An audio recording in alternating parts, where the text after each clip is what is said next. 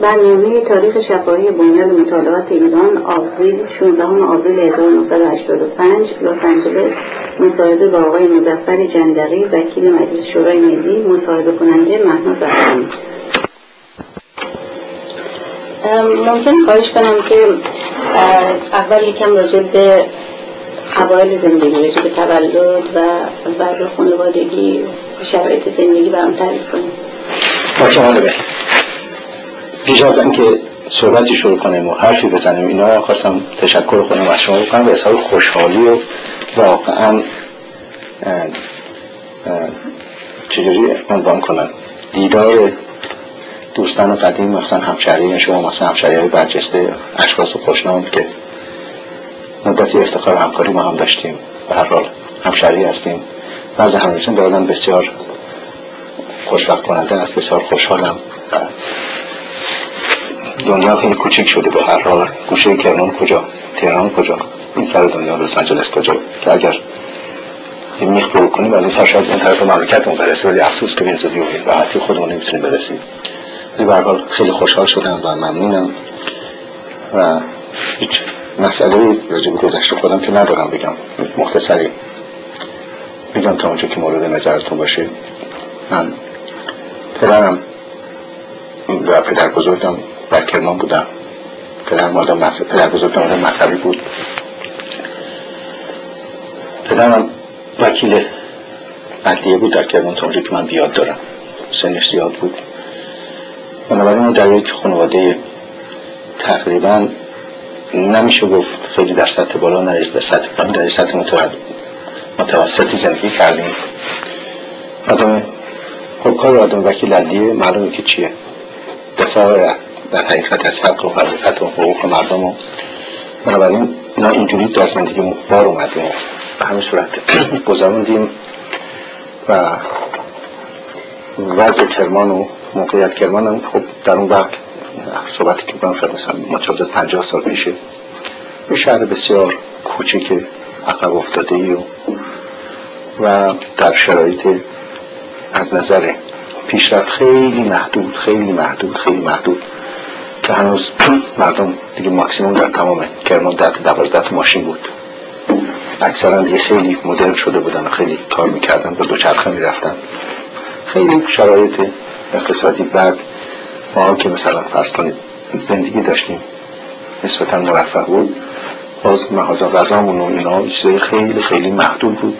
پنیری باشه، گاهی نون و پنیری باشه صبح بخوریم، حالا بهترینش بود، بهترینش خدا میدونه و ماکسیمومش این بود دیگه، نون و چایی و از این صحبت ها. چند تا برادر بودیم؟ ما جمعا پدر من 5 تا اولاد داشت، 5 تا داشت، متاسفانه 2 تاشون فوت شدن، 3 تاشون هستن. من اولاد بزرگ بودم و بنابراین مدتی که بچه بودیم بعد رفتیم به دبستان پهلوی در قدیم. خب شما میدونید بیشتر زمان علازت فقید رضا شاه بود و رفتیم دبستان و برنامه‌های دبستان هم خیلی سختگیری و بیشتر بر شرعیات و چیزهای مذهبی بیش از سایر مسائل بود. جنبه ورزشی کم بود. نسبتا مدرسه پهلوی مدرسه روشن باز بود. بنابراین تا کلاس 6 من در دبستان پهلوی بودم.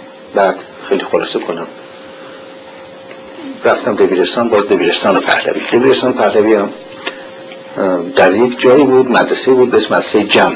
این مدرسه جمع ساختمان بسیار قشنگ و آجری بود که در زمانی که اسپیار آمده بود کرمان و کنسولگری انگلیس در کرمان دایر بود و حالا نفوذ دولت هند و حکومت هند بر جنوب ایران حکم فرما بود. این مدرسه هم ساخته بودن این باب کارهای فرهنگی، خبرهاش هم یاد گرفته بودن که از طریق فرهنگ و آماده کردن ذهن بچه‌ها و فرهنگ خودشون راحت‌تر میتونن پیش برن. بعدها که این مدرسه بسته شد، این واگذار شد به فرهنگ. بنابراین دبیرستان پهلوی در جای مدرسه جمع سابق که اونم مدرسه انگلیسی بود و دروس چند زبان انگلیسی بود، مدرسه پهلوی در دبیرستان پهلوی دایر شد که بر مبنای شباهت مدرسه فرهنگ میداد. یعنی تو این مدرسه بسیار بزرگ بود و دو تا زمین فوتبال داشت که خوب برای کرمانی کشید، دو زمین فوتبال داشت، اون وقت زمین تنیس بود که البته خاکی بود و هزار مشکل گرفتاری، زمین بسکتبال داشت، جای بزرگی بود، به هر حال بیرون شهر بود که بعدا وسط شهر افتاد. این ساختمان بسیار ساختمان قشنگ و خوشگل و واقعا بی‌نظیری بود که حالا خاطرم باشه متاسفانه در همین اواخر فکر قدیم کردن مدرسه از این بردن، نه حالا اون زمانی که ما در ایران بودیم. من اول دبیرستان هم اونجا بودم، نتیجتاً مسئله اول اونجا پسران و دختران مختلف اون زمان بعد از اون که کشف حجاب شد که من اونم باید برای شما تعریف کنم که به چه صورت خوشی در کرمان و وضع کرمان بود، مدرسه‌های دبستان مختلف بود و خیلی جالب بود که به ما دستور دادن هیچ پسری حق نداره بیا به مدرسه، میگن که دختری رو به خودش بیاره کلاس دوسه ابتدایی، برای این بود که دستور بود که بچه‌ها رو بکشن بیارن دختر مدرسه، پدر مادراشون نمی‌ذاشتن بیان به مدرسه‌های مختلف و پسر و اینا. نتیجتاً ما ناچار بودیم تو محله خودمونی از فامیل خودمون دخترای همسن سال مثلا کلاس ابتدایی بودیم، مثلا 10 سال بود 11 سال بود، این دختر بچه‌ای پیدا کنیم به خودمون مدرسه، این از شرایط لازمه بود بین با یک فشار و دردسر و گرفتاری مدرسه رو مختلط کردن بود تا همه اواخر فقط دبستانایی بود، دختران اصلا صحبت نبود و دختران چاله بزنن نمی‌کردن اونایی که مدرسه می‌بودن. در مدرسه اصلا هم کشف حجاب شد، بعد از اینکه کشف حجاب شد ما اون وقت خیلی بچه بودیم ولی خب کشف حجاب شد در کرمان خیلی جالب بود. اون جشنایی که می‌گرفتن برای کشف حجاب همون رئیس برن زمان رضا شاه بود، خیلی هم سختگیری بود، تمام زناشون رو باید ببرن، حالا دیگه هر کی می‌خواست باشه. نتیجتاً زنان که اون لباسی نداشتن، نتیجتاً من به چشم خودم دیدم که پالتوهای مردونه زنان هر زنان می‌پوشن، یه کلاهی می‌گذاشتن که صورتشون دیده نشه، نتیجتاً کلاهی بردن تا زیر چشم، پالتوی مردونه. شما فکر کنید زنی پالتوی مردونه دکتر انداخته تا پشت پا، گاهی روز زمین کشیده می‌شد. تا این صورت اومدن شروع بی‌حجابی بود. این مقدار زیادی اکثر هم گرفتن، نمی‌دونم اکثر چی شد که خب واقعاً هیچ نمیشه ارج نداشت به کار رضا شاه. واقعاً یک در حقیقت یک حالت انقلابی که میگن اون وجود آورد، از یک حالت روند اجتماعی مذهبی یواش یواش به صورت میگیره. این به نظر من شروع کرد این کار، خیلی هم جالب بود. من تو خانواده خودتون یادتون مثلا مادرتون با حجاب بود دیگه؟ نه توی خونه که نبود. نه اولا خود دیدین شما خودتون کرمان بودید، ما در کرمان فامیل که دور هم جمع میشدن تو خونه ها، هر از چادر و روگیری و اینا این صحبت‌ها نبود، ولی تو کوچه و بازار بود و شهرهای اطراف کرمان، تو دهات کرمان که من زیاد میرفتم تا همه اواخر اصلا حالت گرفتن و زن یه طرف و مرد یه طرف وجود نداشتن و حتی کارایی میکرد، کارای اجتماعی میکردن در همون زمان هم همینجور بود. نه من پیچه خاطرم نمیره مادرم حجابش برداشت بود و از چیزای جالبی که مادر من دوچرخه خریده بود، دوچرخه خریده بود و دوچرخه‌ش ما همیشه می‌دوزیدیم سوار می‌شدیم، البته خود بیچاره‌ش سوار می‌شد ولی به هر حال یه زنی در کرمان سوار دوچرخه‌ش شدن خیلی جالب بود. این حرف مثلا مال دقیقاً 45 سال پیش و بود در کرمان. این سال حجابی مشکل نبود براش، اوایل برای همون مشکل بود، ولی بعدها یواش یواش این چیز شد، عادت شد و واقعاً جای شد راه افتادن. و این هم حکایت برداشتن کلاه بود. شما میدونید مدتی اون تغییر کلاه و تغییر لباس و اینا هیچ. ما در دبستان بودیم و در دبستان هم سختگیریایی میشد که ما لباس فرم بپوشیم و این هم خیلی جالبه که لباس فرم که میدادن بین 25 ریال تا 30 ریال، یعنی 3 تومن 25 گرم تا 3 تومن قیمت لباس بود که اینو ما می‌خریدیم. یه دست لباس هم برام می‌خریدن، همون بود که این روزا که می‌رفتیم مدرسه این لباس بدیم. لباس از این رنگ خاکستری داشت و لباس فرم بود، برای تمام بچه‌ها واسه تو مدرسه بپوشن اجباری هم بود. حالا خب اینو میگفتم مدرسه دبیرستان جمع که ساختن، بعدها که من فرصتی شد رفتم انگلیس و رفتم دانشگاه اکسفورد و کمبریج، دیدم این مدرسه چه شباهت به اون مدارسی که در اونجا هست ساخته میده. بعد اونجوری که نگاه کردم دیدم اون مدارس چقدر شباهت مدارس قدیم ایران میده و این حالا که اومدن شما خودتون میدونید مدرسه ابراهیم خان در کرمان اگر شما میرفتید توش، یا مدرسه گنجعلی خان چند تا مدرسه قدیمی بود و احتمال 700-800 سال پیش بود در ایران و جایی دیگه در ایران همینجور. اگر شما دقت میکردید نسج ساختمانی آکسفورد و کمبریج همون بود که در ساختمان‌های قدیم بود و همون برگردوند انگلیس‌ها به کرمان و از اون ساخته بودن و در بندرعباس من دیدم به این صورت. بگذاریم حرف زیاده.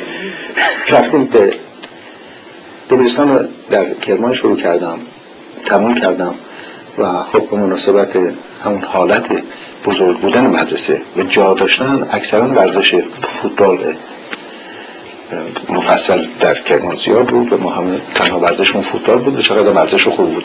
این میرسونه که اگر یه مدرسه وسایل ورزشی داشت همیشه بچه‌ها به دنبالش میرفتن. مثلا در شهری مثل کرمان که هیچ گونه تفریحی وجود نداشت و شما میدونید اون قدیم، خب شما که البته سن سالتون خیلی از هم کمتر رو بین نمیرسن، ولی هیچ نوع تفریحی بچه‌ها نداشتن، هیچ نوع تفریحی نداشتن. من باز برام با هم هیچ اصلا واقعا الان فکر می‌کنم نتیجتاً یه مدرسه‌ای که زمین ورزش داشت این خیلی مهم بود و بچه‌ها رو آورده بودن به این کار و آخری خیلی مرد. بعد تحصیلات در کرمان تموم کردم، بعد آمدم تهران و کنکور دانشکده حقوق دادم، در دانشکده حقوق قبول شدم. بعد دور قضایی رو تموم کردم که خب نهار خودش مفصله صحبت داره. این که پدرتون تو کار عدلیه بود اثر گذاشت رو این که بخوام حقوق بخونم؟ شاید، نمیدونم، الان نمیتونم. اینو واقعا همیشه با خودم فکر کردم، چون اینکه الانم دختر من که داره دانشگاه میره، امسال داره تموم میکنه، شدید دنبال این که بره لا بخونه و میخواد وکیل عدلیه بشه، شاید هم واقعا. ولی به هر حال توی خانواده‌ای که به این صورت بود خود به خود نمیشه بی تأثیر باشه، نمیشه بی تأثیر باشه و شایدم. ولی به هر حال من خیلی خوشم اومد از این کار، ولی نمیتونم باید بگم که 100% بود، برای که من رفتم و لیسانس حقوق شدم و خب میدونید دانشگاه حقوق هم در ایران اون وقت دورش 3 سال بود، سال اول و سال دوم، سال سوم رشته‌ها مجزا میشد، یک رشته سیاسی داشت، یک رشته اقتصادی داشت، یک رشته قضایی. اونایی که میرفتن رشته سیاسی میخوندن معمولا میرفتن اون جماعتی بودن که وزارت خارجه میرفتن، اقتصادی هم کارایی دیگه، و رشته حقوقی که همیشه البته مثلا سالی که ما بودیم شاید مثلا 300 نفر سال اول دانشکده، 350 نفر سال اول بودن و سال دوم، سال آخر که ما رفته بودیم برای مثلا 150 نفر.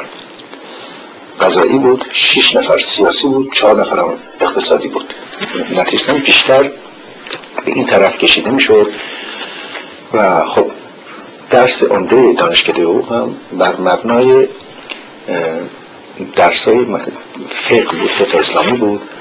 شما میدونید که حقوق ایران به طور کلی اون که حقوق مدرنشه از بلژیک و فرانسه گرفته شد، ولی درباره حقوق جزایی مخصوصاً و قوانین جاری، ولی حقوق مدنی ما 100% از فقه اسلام گرفته شده. بنابراین در دانشکده حقوق هم شرایط درس داده میشد و بیشتر بر مبنای تعلیمات مذهبی بود، که نه تعلیمات یعنی دستورات مذهبی بود که از قرآن گرفته شده بود و به این صورت. بعد دانشکده که تموم کردیم دو جماعت خیلی بودیم، در حدود چند نفر عده زیادی رفتن به کار وزارت دادگستری استخدام شدن. اون وقت هم خیلی مهم بود که کسی در وزارت دادگستری استخدام شد، ماهی 380 تومن 390 تومن در ماه میدادم. این حرف سال 1330 هست، یعنی تقریبا میشه الان میگیم 35 سال پیش، و این 380 تومن 390 تومن روزی حقوق نسبتا جالبی بود برای اون زمان. من این کارو نکردم. بعد از اون که آمدم تهران به طور کلی در زمانی که دانشگاه می رفتم، برای که دیگه یک کمکی سربار پدر رو نباشم، سال اول نه ولی از سال دوم در یک شرکت ساختمانی کار پیدا کردم و برای اون شرکت کار می کردم. سال اول مایی 300 تومن رو من خوب می دادم و دانشکده حقوق هم وقت اجباری نبود که شما سر کلاس برید اصلا، و به همین دلیل مقدار زیادی ما شاگرد پارتایم داشتیم، مثلا فرض کنید عدد زیادی از کارمندای دولت، حتی چون هیچ شرطی هم نبود که کسی نیاد. افسرهای ارتش کنکور نبود برای دانشگاه، کنکور برای اونها که از خارج می اومدیم بود، اونایی که کارمند دولت بودن و مثلا افسر ارتش بودن یا لیسانس دیگه داشتن اون وقتی کنکور نبود. مثلا فرض کنید شما لیسانس ادبیات بودید یا لیسانس تاریخ یا جغرافی یا زبان بودید، دیگه اینجا کنکور نمیدید، میونید سر سال اول میشدید افسران ارتشان قانون گذاروندن که اینا مدت زیادی توافق وزارت جنگ کرده بود با دانشگاه حقوق و از طرفی اونا لیسانسی که می‌گرفتن به هر دانشگاه لیسانسی داشتن دیگه. اینا می‌اومدن به اونجا، بنابراین دانشگاه حقوق اشخاص می‌اومدن می‌نشستن و می‌رفتن، یعنی درس نشستن سر کلاس دانشکده هیچ نوع حاضرغایی وجود نداشت و هیچ اجباری نبود. تقریبا از کلاس دانشگاه اینجاست، یعنی هر پدرش می‌خواست بره ببینه چه ساعتی شده نمی‌نشست و امتحانش آخر سال می‌اومد امتحانش بود. داشت این کارمندایی که مثلا فرض کن رئیس شعبه بانک ملی در مشهد مثلا، این دانشگاه حقوق بود، کتاب‌ها و جزوه‌ها، یه مقدار کتاب چاپی بود، یه مقداری هم که استادا اون وقت کتاب نداشتن، شاگردان نوت به استاد صحبت استاد نوت برمی‌داشتن، ضبط صوتی صحبت هم که نبود. بعد جزوه‌هاشون دوستانشون میدادن، یواشاش اسلام شد و میدادن آخر سر برای اون دوستانشون می‌فرستادن، اینا می‌خوندن می‌دادن امتحان می‌دادن. بنابراین دانشگاه حقوق هیچ حالت این صورت بود، این دلیل میشد در خارج کار کرد و بنابراین من شروع کردم به کار کردن در یه شرکت ساختمانی و هم دلیلم یه مقداری هم شاید سرنوشت و کاریم این کار شرکت ساختمانی عوض کرد. 2-3 سال اونجا بودم. سال اول به 300 تومن و از سال دوم بودم شد 750 تومن و این 750 تومن دیگه زندگی چیکار می‌کردم؟ والا 3 کار می‌کردم. کار حسابداریشون می‌کردم و کارهای دفتریشون می‌کردم و گاهی مأمور خریدشون بودم. کارهای در دستی البته سهمی که اونجا نداشتم، ولی هم اونها از من راضی بودن هم من از اونها راضی بودم. اسم شرکت چیه؟ شرکت راسا بود. چند نفر درست کردن از جمله رئیسش فوت شد چند وقت پیش مرحوم یعنی اونجا کار کردم تا 1 سال بیشتر، تا 2 سال خیلی کنم 2 سال اونجا کار کردم تا دانشکده رو تموم کردم. بعد که دانشکده رو تموم کردم برای دوستانمون رفتم به اقدار زیادشون تعدادشون رفتم به کارمند وزارت دادگستری شدم.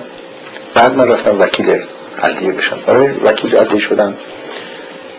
اون زمان مرحوم لطفی وزیر دادگستری بود و بلاها اینو به شما بگم که من در 3 سال دوران دانشکده سال 1127 و 28 و 1127 28 28 29 29 30 بود، همون زمان ملی شدن نفت بود. این سال اول دانشکده که رفتیم هنوز مرحوم مصدق وکیل مجلس بود و مرحوم شایگان استاد ما بود، ضمن وکیل مجلس شده بود و بیابارو داشت. نتیجه هم معلوم بود که شاگرد دانشگاه بیشتر دنبال استادش میره و قناع خصوص دانشکده حقوق و بیابارو دانشگاه خیلی در این کار سیاسی بودن. بچه سیاسی این معنایی که بعدها شدن نباید سیاسی بودن، واقعا وطن پرست بودن و چپی هم بودن، خیلی شدید بودن ولی نه به اون شدتی که بعدها شدن.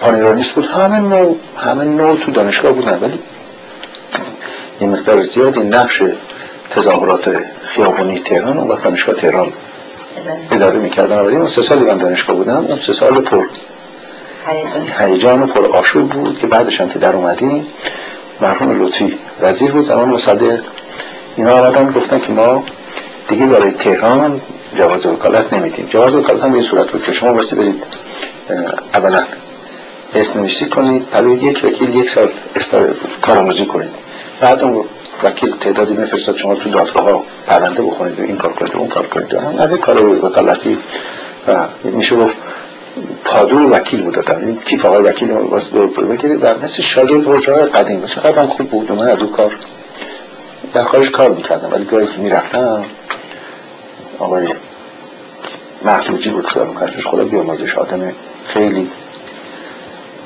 جالبی بود، آدم خوبی بود، خیلی هم به من درس داد، رفتارش و اخلاقش آدم سیر العمل خوب بود. یکی بعد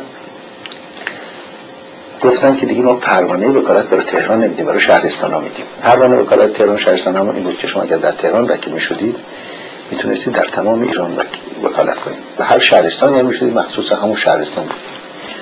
مدتی بود و بالاخره همینجور ما سرگردان بودیم و در زمان همون هیاهوی مصدق و صحبت ها بود تا بالاخره ما جواز وکالت گرفتیم. در این مدتی که دنبال اون کار بودیم، توی شرکت ساختمانی هم کار میکردم، چون از اون کار تقریبا ناامید شده بودم، به فکر افتادم خودم شرکت ساختمانی درست کنم.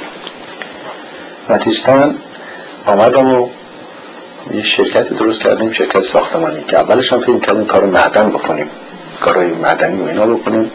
من اینو به شما عرض کنم که من در شرکت راسا که بودم اون وقتا تازه هیاهوی معادن ایران در اومده بود و یکی دو تا معدن بود، معدن مس سر بود در یزد، و چون شرکای این شرکت راسا که داشتن آقای مهین بود و آقای لاری بودن که در اون شرکت پرشام بودن که من معدن بزرگ سر در یزد داشتن، نتیجه این شرکت هم رفت دنبال اون کار. به این دلیل من از طرف اون شرکت مأمور شدم که برم به کرمان ببینم آیا معدن خوبی هست یا معدن خوبی نیست. خب حالا شما فکر کنید یه محصل دانشکده حقوق تحصیلات حقوقی داره کارآموزی وکالت میکنه، به عنوان مهندس معدن میره کرمان که معدن کشف کنه. واقعا چیز واقعا مسئله خیلی مسئله اصلی جالب بود برای من. رفتم سیستم کار معدنی ایران در این قرار بود اون وقت که عده‌ای بودن مش عمله یا مش کارگر معمولی، اینا رو برشون بزنون کوهگرد، منطقه اینا کسانی بودن تو کوه خوب بتونستن برن از کوه بالا. سیستم کارون بری بود که رفته بودیم کرمان، منطقه نقشه گرفته بودیم، نقشه های تمام استانان خیلی عالی تعیین شده بود از طرف که اداره منصی ارتش، خیلی دقیق، واقعا دقیق، کورالاها راه همه رو داشتن. بنابراین ما با این نقشه راه افتادیم رفتیم کرمان. یک سال من در کرمان بودم، یه ماشین وانت داشتم و یه راننده به اضافه 4 نفر کوهگرد. راه افتاده کرمان این طرف اون طرف و میرفتیم. سیستم کارمون بود فرض کنید مثلا جیرفته بگم که شما آشنا بودید، اینا بالای سبزوارون رفتیم یه چادر زدیم و این کوهگردان ما صبح زود میرفتن کوه، شب برمیگشتن. ما مسیر اینا رو نقشه می آوردیم که کجا رو گشتن. بعد سنگای معدنی اینا، نه هر سنگ معدنی ولی سنگای ظاهرا معدنی رو یا سنگین مثلا سربه مس اینا رو اینا آشنا شده بودن که بهشون تجربه یاد گرفتن، اصلا سواد نداشتن تا چه برسه به تحصیلات.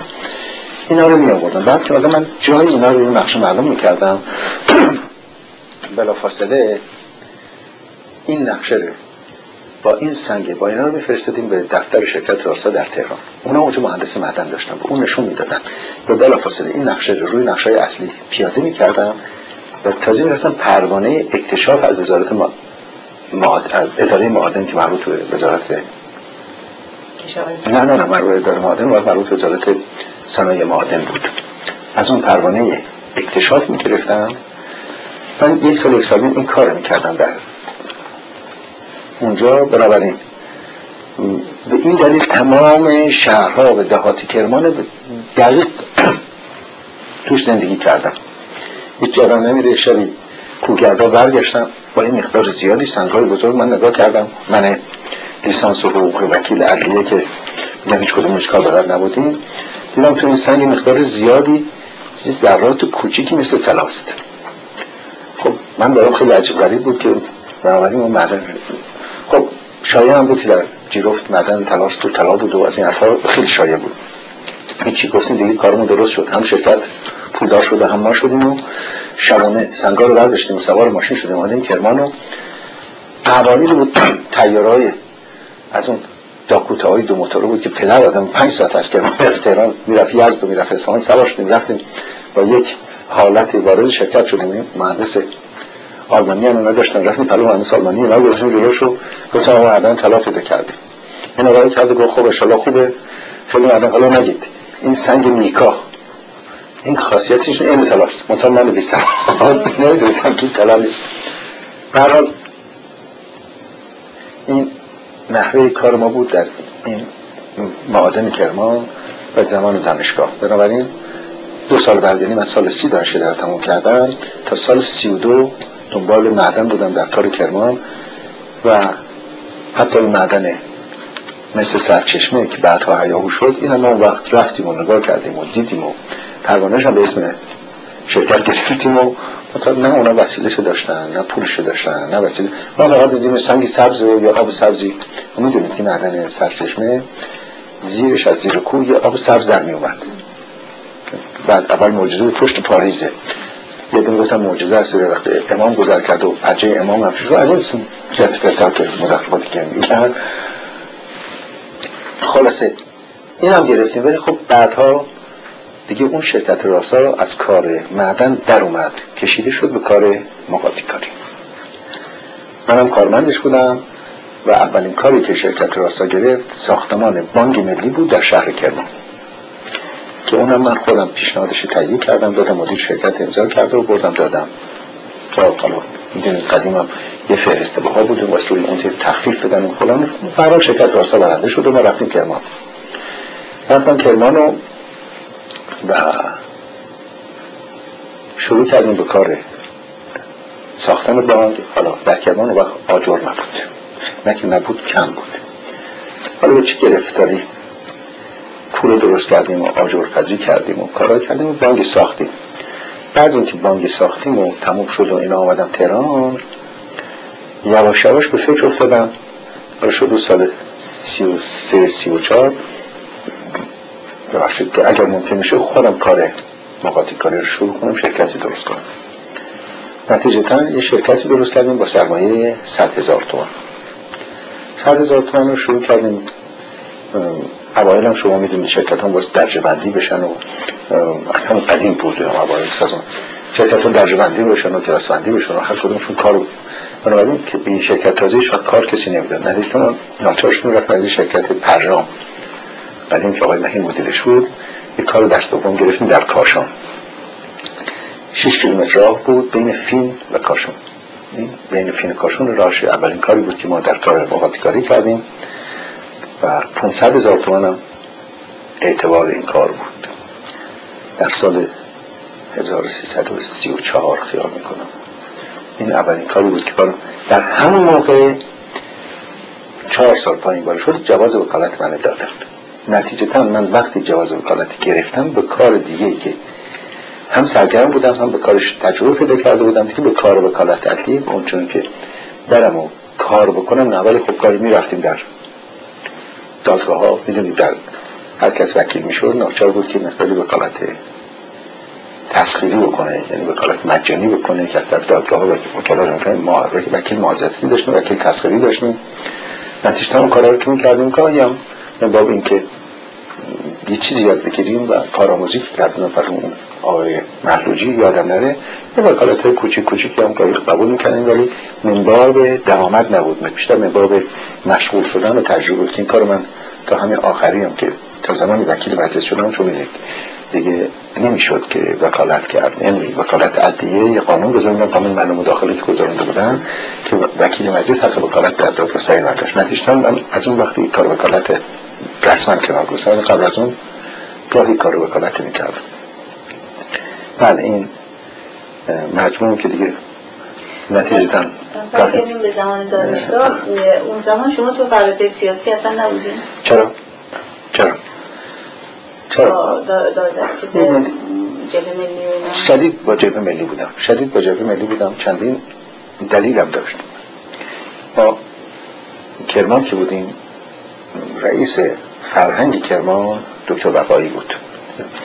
دکتر بقایی رئیس فرهنگ بود و با توجه که پدرش هم مرحوم رضا شاه با پدرم خیلی دوست بود آمده رفت داشت، نتیجتا با دکتر بقایی ما حالت گذشته از دوستی، حالت رئیس فرهنگی، حالت خصوصیت فامیلی داشتیم. می اومد و میرفت و بعدها که دکتر بقایی وکیل کرمان شد و با مهندس جندقی اینا، نتیجتا ما با دکتر بقایی همینجور با هم بودیم، اومدیم تهران و بعد همینجور ادامه فعالیت‌های سیاسی و مهندس جندقی وکیل کرمان بودیم. خوب کرمانی بودن، با همه هم خصوصیت داشتیم. نتیجتا ما اتوماتیک کشیده شده بودیم به کار جبهه ملی و علاوه خصوص که خب دکتر شایگان هم وکیل اول تهران بود، استاد دانشکده حقوق بود، استاد ما بود. و من نمیتونم الان به شما بگم یا همون وقتم خب دیگه من از جبهه ملی رفتم کنار، نمیخوام بگم چون فوش داد به شاه رفت ولش دادم، نه اینا یواش یواش یه خورده بیش از اندازه یکتاپرستی میکردن. خیال میکردم آقای مصدق همون آقای امام خمینی نیست، همون علیزاده خمینی نیست، به همون صورت بود که نتیجتا کارشونه عوض کردن و خراب کردن. ولی به هر حال در جبهه ملی بودم و خب جبهه ملی اون وقت مبارزه داشت با چپیا نسبتاً قوی بودن. اینو فراموش کردم بگم که من در تمام دورانی هم که آمدم تهران، سال اول و دوم، اول نه سال دوم و سوم در کوی دانشگاه بودم که در امیرآباد بود، که اونم خودش یک دوران جالبی بود از زندگی ما. و همین آقای باستانی پارزی دوست خودمون مثلا این هم اونجا محصل خیلی ها بودن و جای معتبر و جای خوبی و صحبت بود. آقای دکتر سیاسی رئیس دانشگاه بود و اون زمان دکتر سیاسی رئیس دانشگاه بود و حالا که آدم پشت سرش نگاه میکنه میبینید چه آدم های نازنین، قرص، محکم، وطن پرستی بودن. همه اینا که متاسفانه یواش یواش یواش حالا به هر دلیل یا کنار گذاشته شدن یا کنار رفتن و از تجربیاتشون نشد اونجوری که لازمه بود در این دورانی که واقعا مملکت 4 اصل پیش میرفت. ای کاش که از تجربیات اونام استفاده میشدون. همشون آدمای وطن پرست بودن، همه آدمای با تجربه بودن. اما دلیل کنار رفتنشون هم من خیال نمی‌کنم شخص شاه مثلا اینا رو کنار گذاشته. طوری دوران چرخید در حال یه کنار رفت. آقای دکتر سیاسی بود، دکتر سیاسی میدید در حیات هنوز و دوران بود، دوران شلوغی و دانشگاه و همون دوران آشوب بود، پر آشوب دانشگاه بود. مختصری حالا خیلی اون زمان مثل خیلی قوی بودن تو دانشگاه، خیلی ولی قوی بودن، ولی نه در مبنایی که بتونه تصمیم گیرنده باشه. فرقی که داشتن توده یا متشکل بودن خیلی شدید، توده یا متشکل بودن، حزب پانایرانیست بود که اونا بودن و دائم دعوا و جنگ و کتککاری. اینا تو دانشگاه خود بچه‌ها با هم دعوا داشتن. می‌دونید در اون وقت پلیس اجازه نداشت تو دانشگاه و جدی هم سر این کار جلوگیری می‌شد، سختگیری می‌شد. معمولاً اون وقت دانشکده فنی مرکز توده‌ای بود. دانشکده فنی، دانشکده حقوق چیز مصدقی بود، چیز جبهه ملی بود و همیشه درگیری بود، همیشه سرسلا بود. خب میدونید بعد از ۱۴۲۷ موضوع آذربایجان و اینا زمان مصدق اینا توده یواش یواش باید در دانشگاه بودن. مسئلهشون تشکیلاتشون بود و حرفشنویشون بود، یعنی هر کی که حالت رده نظامی داشتن بالاتری بود پایینتری اصلا قبول میکرد و بودن خیلی هم شدید بودن. چرا یادتون میاد کیا بودن گروه؟ والا خیلی بودن که بعد خیلی جالب والا چه گفته، خیلی بودن که بعد برگشتن،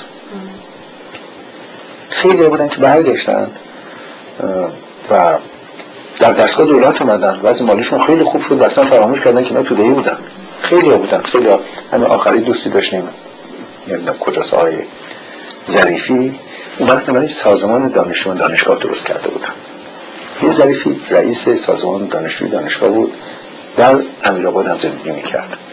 اتاقش هم نزدیک اتاق ما بود، هر کسی بود. ما همیشه با این آقای ظریفی درگیری داشتیم، ولی همین آقای ظریفی دکتر شد، اینا آخرین مدیر کل وزارت اداری بود دیگه. آزمایشگاه داشت و آزمایشش هم خوب بود و ما خوب تونم با هم ما تفاهم و آموزش داشتیم. آخرین نه که اینا خود به خود اومده بودن، ما توی دانشگاه شب و توی زندگی خصوصی هم بحث سیاسی زیاد بود.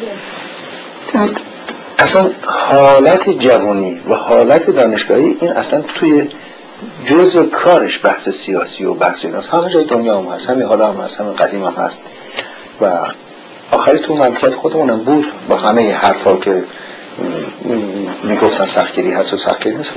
جوانو باید لازمه جوانیه، نمیشد نباشید. خیلی هم شدید بود بحث، تا آخرش هم بحث میکردن، صحبت میکردن، گاهی کتککاری میکردن، ولی به اون صورتی که از هم گریزی باشه نیست. من دیگه باز فردا دو دفعه سوار اتوبوس میشدم با هم آشتی میکردم. خب جبهه مشخص بود، جبهه شدیداً مشخص بود و خیلی خیلی مفصل بحث صحبت و این صحبت بود همیشه. اما این آقای شما با دکتر بقایی نزدیکتر بودید تا مهندس رضوی؟ با دکتر بقایی خیلی من نزدیکتر بودم، ولی برای منصدقی هم بعدها خیلی خصوصیت پیدا کردم. چیز فامیلی داشتیم با هم، می آمدم و می رفتیم اینا. با هر دوشون خصوصیت داشتیم که بعدها می‌دونید اینا جبهه چیزون عوض کردن. دکتر بقایی به طور کلی به شما بگم آدم بی‌نظیر شجاعی بود و آخری هم همینجور.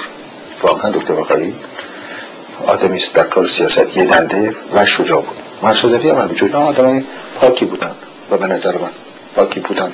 اون منصوری که نمیدونم خبر دارید که در تصادف ماشین در پاریس بعدها کشته شد. دکتر بقایی هست الانم در کرمانه در ایرانه. آدم قرصی بود، فامیل محترمی هم بود، پدرش هم میدونید سالها وکیل کرمان بود. پدر دکتر بقایی مرحوم رضا شاه سالها وکیل کرمان بود و همیشه دکتر بقایی از یک اعتماد و احترام مردم کرمان برخوردار بودن. میگیم نبوده و گفتیم چی بودی؟ بعداً کمتر در فعالیت‌های سیاسی بود دکتر بقایی، چی شد اینجا؟ حالا این نمیدونم که چجوری بگم که چی شد.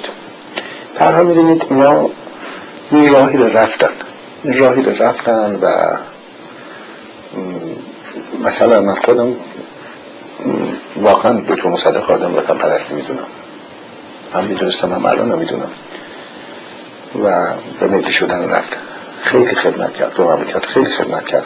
اطرافیانش هم آدم ناصالح توش بود. در مجموع آدم در یک دید کلی نگاه میکنه آدمای وطن پرست بودن. خوب بودن متاسفانه نمیتونم این کار قدرت چجوری کرد که سوار بر اون میشه. حالت خودخواهی و تکبری به خود میگیره. مصدق این 3 سال آخری تکبر گرفته. ای کاش مثلا وسط کار سختی کرده بود یا خودش رفته بود کناری. من اولین یه اشتباهاتی کردم که مردم از خودشون رجوع دارن و اشتباه کردن من با اون که خود بیشتر بمونن. خود دکتر بقایی مقدار زیادی اون بود، البته بعد با مصدق نمیدونم جبهش شده کردن. به هر حال دیگه کهنه شده بود به نظر من. هر چیزی که برای مردم یه چیزی نواخت و عادی و کهنه میشه دیگه هر زمانی باید آدمی خونی تکونی بکنه جاشه بده تیپ جوانتری و اینا بده. شاید این بود. مشکلاتی هم داشت. من خیال میکنم هر وقت که میخواستم واقعا موقعیتی فراهم میشد شاید دکتر بقایی همیشه وکیل کرمان میشد. من خودم وکیل کرمان بودم، اعتقادم دارم خیلی ناموجه نبودم. شاید در حال موقعیتی بود حمل بر خود ستایی نشه. همیشه معتقدم که دکتر بقایی هم از کرمان فرد برجسته بود که مردم بهش اعتقادی داشتن. دام گشتی بود، هیچ کس نتونست بسر دکتر بقایی بگه واسه آدم دوزدیست آدم ندرست. اصلا این صحبت نبود. گراهی به نظر من دکتر بقایی کس سلیخی که خاصی داشت و داره، چون صحبت با خودشم کردم با هم صحبت میکردم اینا کردیم.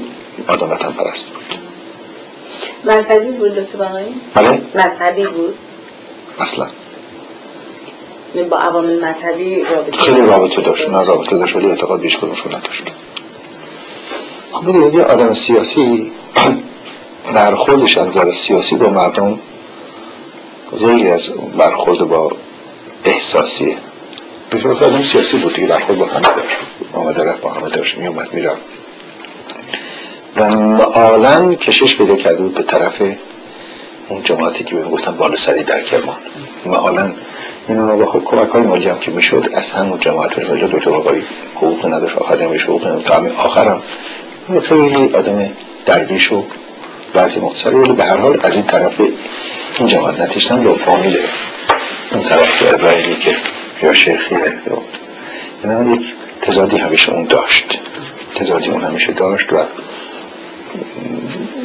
و نمیشه گفت که به علت اینکه مذهبی بود رفت این طرف یا غیر مذهبی را نمید. به نظر من دکتر بقایی روشن‌تر از این بود که برای مذهبی قشر بشه. حالا این بعد از اینکه شما وارد کارهای مقاطع‌کاری نشدید اونها کی شد که علاقه‌مند شدید به کار سیاسی؟ این بعضی خود باز بچرخونم کارو با شما بیشتر صحبت کنم. من در این کار مقاطع اون شرکتی که گفتم درست کردم که ناچار بودیم برگردیم به مسئله کار در باشباش. کار شرکتمون بالا گرفت. در زمانی که مرحوم زران که اول اون بر سرهنگ بود چون رئیس گمرک شروع کرد یه مشت کار ساختمانی در گمرکات مرزهای گمرک کردن، در مثلا از بالا بگیریم یا از پایین بگیریم، مثلا فرض کنید بندر عباس و بوشهر و آبادان و خرمشهر رو، بعد همجور به طرف عراق مرز خسروی و قصر شیرین و بالاتر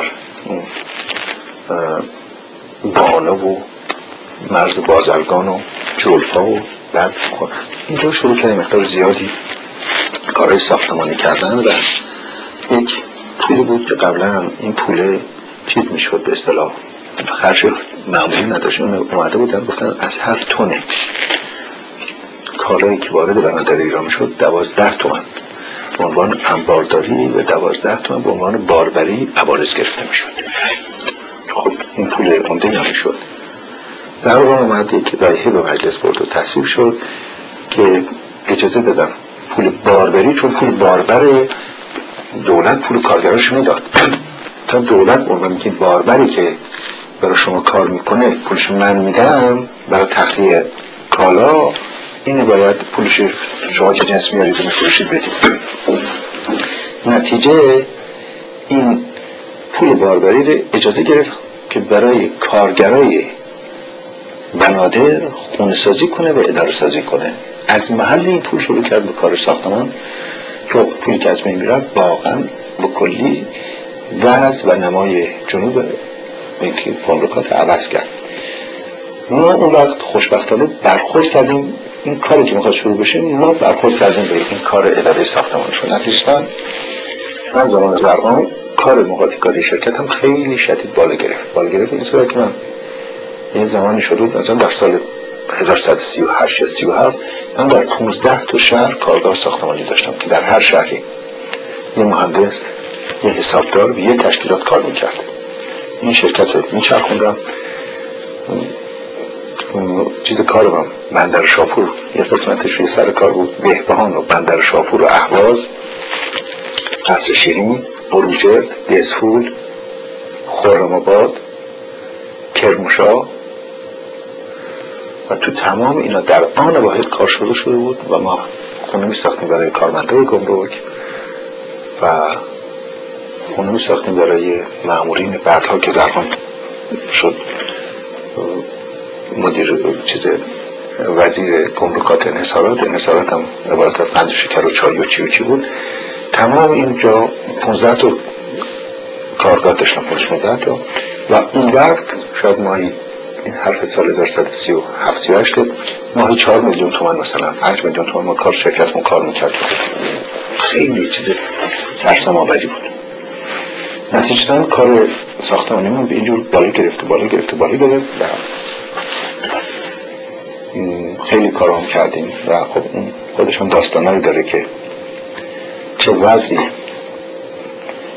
این شهرها داشتن. من هیچ خاطرم نمیره ما یک قرارداد داشتیم که لوله کشی رو آب بکنیم از رودخانه چی بود حالا اسمش یادم رفته،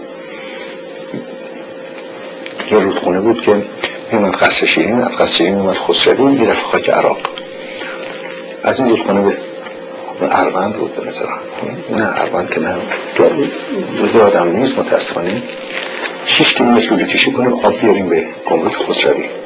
مناقصه شما برنده شدیم و لوله سفارش دادیم اینا، نتیجتاً نمیرفت. حالا به شما بگم که وضع گمرک خسروی به چه صورتی بود. اون وقت مردم زیاد زمان ملک فیصل بود، یعنی هنوز انقلاب عراق نبود، زمان ملک فیصل بود. خیلی مناسبات با ایران دوستانه و این در حقیقت ما که بودیم مرز تقریبا خیلی مرز مشخص بود، ولی حالا ایرانی برای اون طرف عراق میگیدیم تا اصلا مسئله نبود، خیلی مناسبات حسن و تو. نتیجتا مسافرین ایرانی که میرفتن کلبرا و میومدن خیلی زیاد بود، یعنی در روز متوسط خودم یادم بین 35 تا 40 اتوبوس میرفت و 40 اتوبوس برمیگشت، یعنی 40 تا مثلا 30 نفر 35 نفر که بگیرید از روز 2300 نفر در هر روز توی گمرک قصر شیرین می‌باست اینا پیاده بشن داخل گمرک بشن، از این در برن از اون در بیان وجون سوار اتوبوس بشن. نتیجتاً خب بعض کارمند و بعض گمرک هم خیلی اصلا گمرکی نبود، یه چیز خیلی کوچیک انگلیس‌ها ساخته بودن اون زمانی که اونجا رو داشتن. اون طرف هم مرز، اون طرف هم خانقین بود که مال مرز ایران عراق. نتیجتاً تابستونم هوای قصر شیرین رو اونجا واقعا داغه، مثل خوزستان خودمون، یا مثلا مثل تگزاس مثلا. تو امریکا کمتر آلبه ممکن لس آنجلس گرمه که من گرمایی نمیبینم، ولی گرم بود به معنای واقعی. آب نیست، ساختمان نیست، سرپناه هم نیست. این به چشم خودم دیدم که این زوار که بیشترش هم کشاورزا بودن، ولی آدم عاقل که این کارو نمی‌کرد، ببخشید. گفتم که تمام اینا می‌رفتن زیر ماشین که آفتاب روشون نیفته. حالا فکر کنید گرمایه چیزی در دو 45-50 درجه بالا سر آفتاب، زیر اتوبوس و تو اتوبوس هم که اون آفتاب داور چی بود، یه همچین وضعی بود. گمرک خسروی که ما شروع کردیم اتفاق اولین کاری که گرفتیم بود که آب بیاریم به خسروی و بعد سرپناه بسازیم که بهش گفتن هانگار، سرپناه بسازیم برای مسافرها و در گمرک خسروی و قزوین ما این کارو شروع کردیم و هم کارم اولین کار ما بود. به خوشبختانه خیلی تند و زود انجام شد. یک اسبابی شد که ما تونستیم یک کار، یک تمام کارهای گمرک تقریبا عمده‌اش داده بودن به ما، شرکتایی که هم بودن و کار مقادیکارمون از اینجا شروع شد. تا اینجا بودیم تا زمانی که آقای دکتر امینی نخست وزیر شد و اصلاحات ارضی رو پیش آورد. اینا رو اومد کمربندار رو ببندید و زرگامو حبس کردن و که دزدی کردن، همش کردن، در حالی که واقعا حالی که گذشته رفته. یکی از بالاترین آدم‌ها بود، اصلا تو خط نبود، آدم واقعا وطن پرستی بود و تمام نظرش به پیش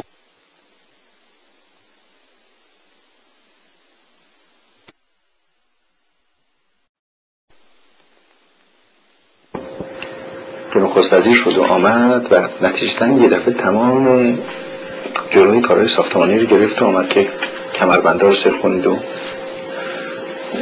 اصلاحات ارضی پیش اومد و این کارها نتیجتاً دیگه رویه اون کار عوض شد. ما خب دیگه شرکتمون به تناسب بزرگ شد و چندین مهندس داشتیم، تشکیلات داشتیم، هایی کنید تو ورشای 15 داشتیم، کارگاه رو گردندن تو مثلا کارگاه احواز خورم شهر ما. اون وقت که این حرف عرض کنم سال نظرم رسد 36-37 اون وقت مهندس، یه مهندس دانمارکی داشت، مهندس اتریشی که به هر کدومشون ما $2000 اون وقت ما حقوق میداده با تمام هزینه و مزایا. اون وقت کمبودش حس شده بود در جنوب اینا. نتیجتا خود همچی شرکت بزرگ جمعه شد دل دارم. خب در طول مدت هم کار زیاد کرده بودیم و خوشنامی هم داشتیم و اینا، درجه‌بندی هم شده بودیم که هر کاری میتونستیم بگیریم. این بود که بعد از اون که کارهای ساختمانی یه خورده کساد شد یا به اصطلاح کم شد که ساختمانان این کمون بود، بعد از زمان امینی، اواخر زمان امینی شروع شد به کار راهسازی تو مملکت. برنامه‌ای الان سوم بود و ما رفتیم لینمون به اصطلاح ضمن حفظ کردن اون کار ساختمانیمون رفتیم تو کار راهسازی. نتیجه هم اولین کار راهسازی که ما گرفته بودیم که شما عرض کردم راه بین کین و کاشون بود که 6 کیلومتر بود. دومین کاری که ما گرفتیم کار راه بین کرمان و بندرعباس تقسیم شده بود به چندین قطعه، بین کرمان و سیرجان که 200 کیلومتر این دو قطعه کرده بودن، یک قطعه چسبیده به سیرجان، یک قطعه چسبیده به کرمان. ما شرکتمون در مناقصه برنده شد و 80 کیلومتر بین برسی و سیرجان راهسازی کنیم. نتیجتاً حالا گفتید که چطور شد به سیاست کشیده بودیم. نتیجتاً من کار افتاد به کرمان. کار که افتاد به کرمان خب شهرمون بود و بیا و برو اینا و رفتم به کرمان.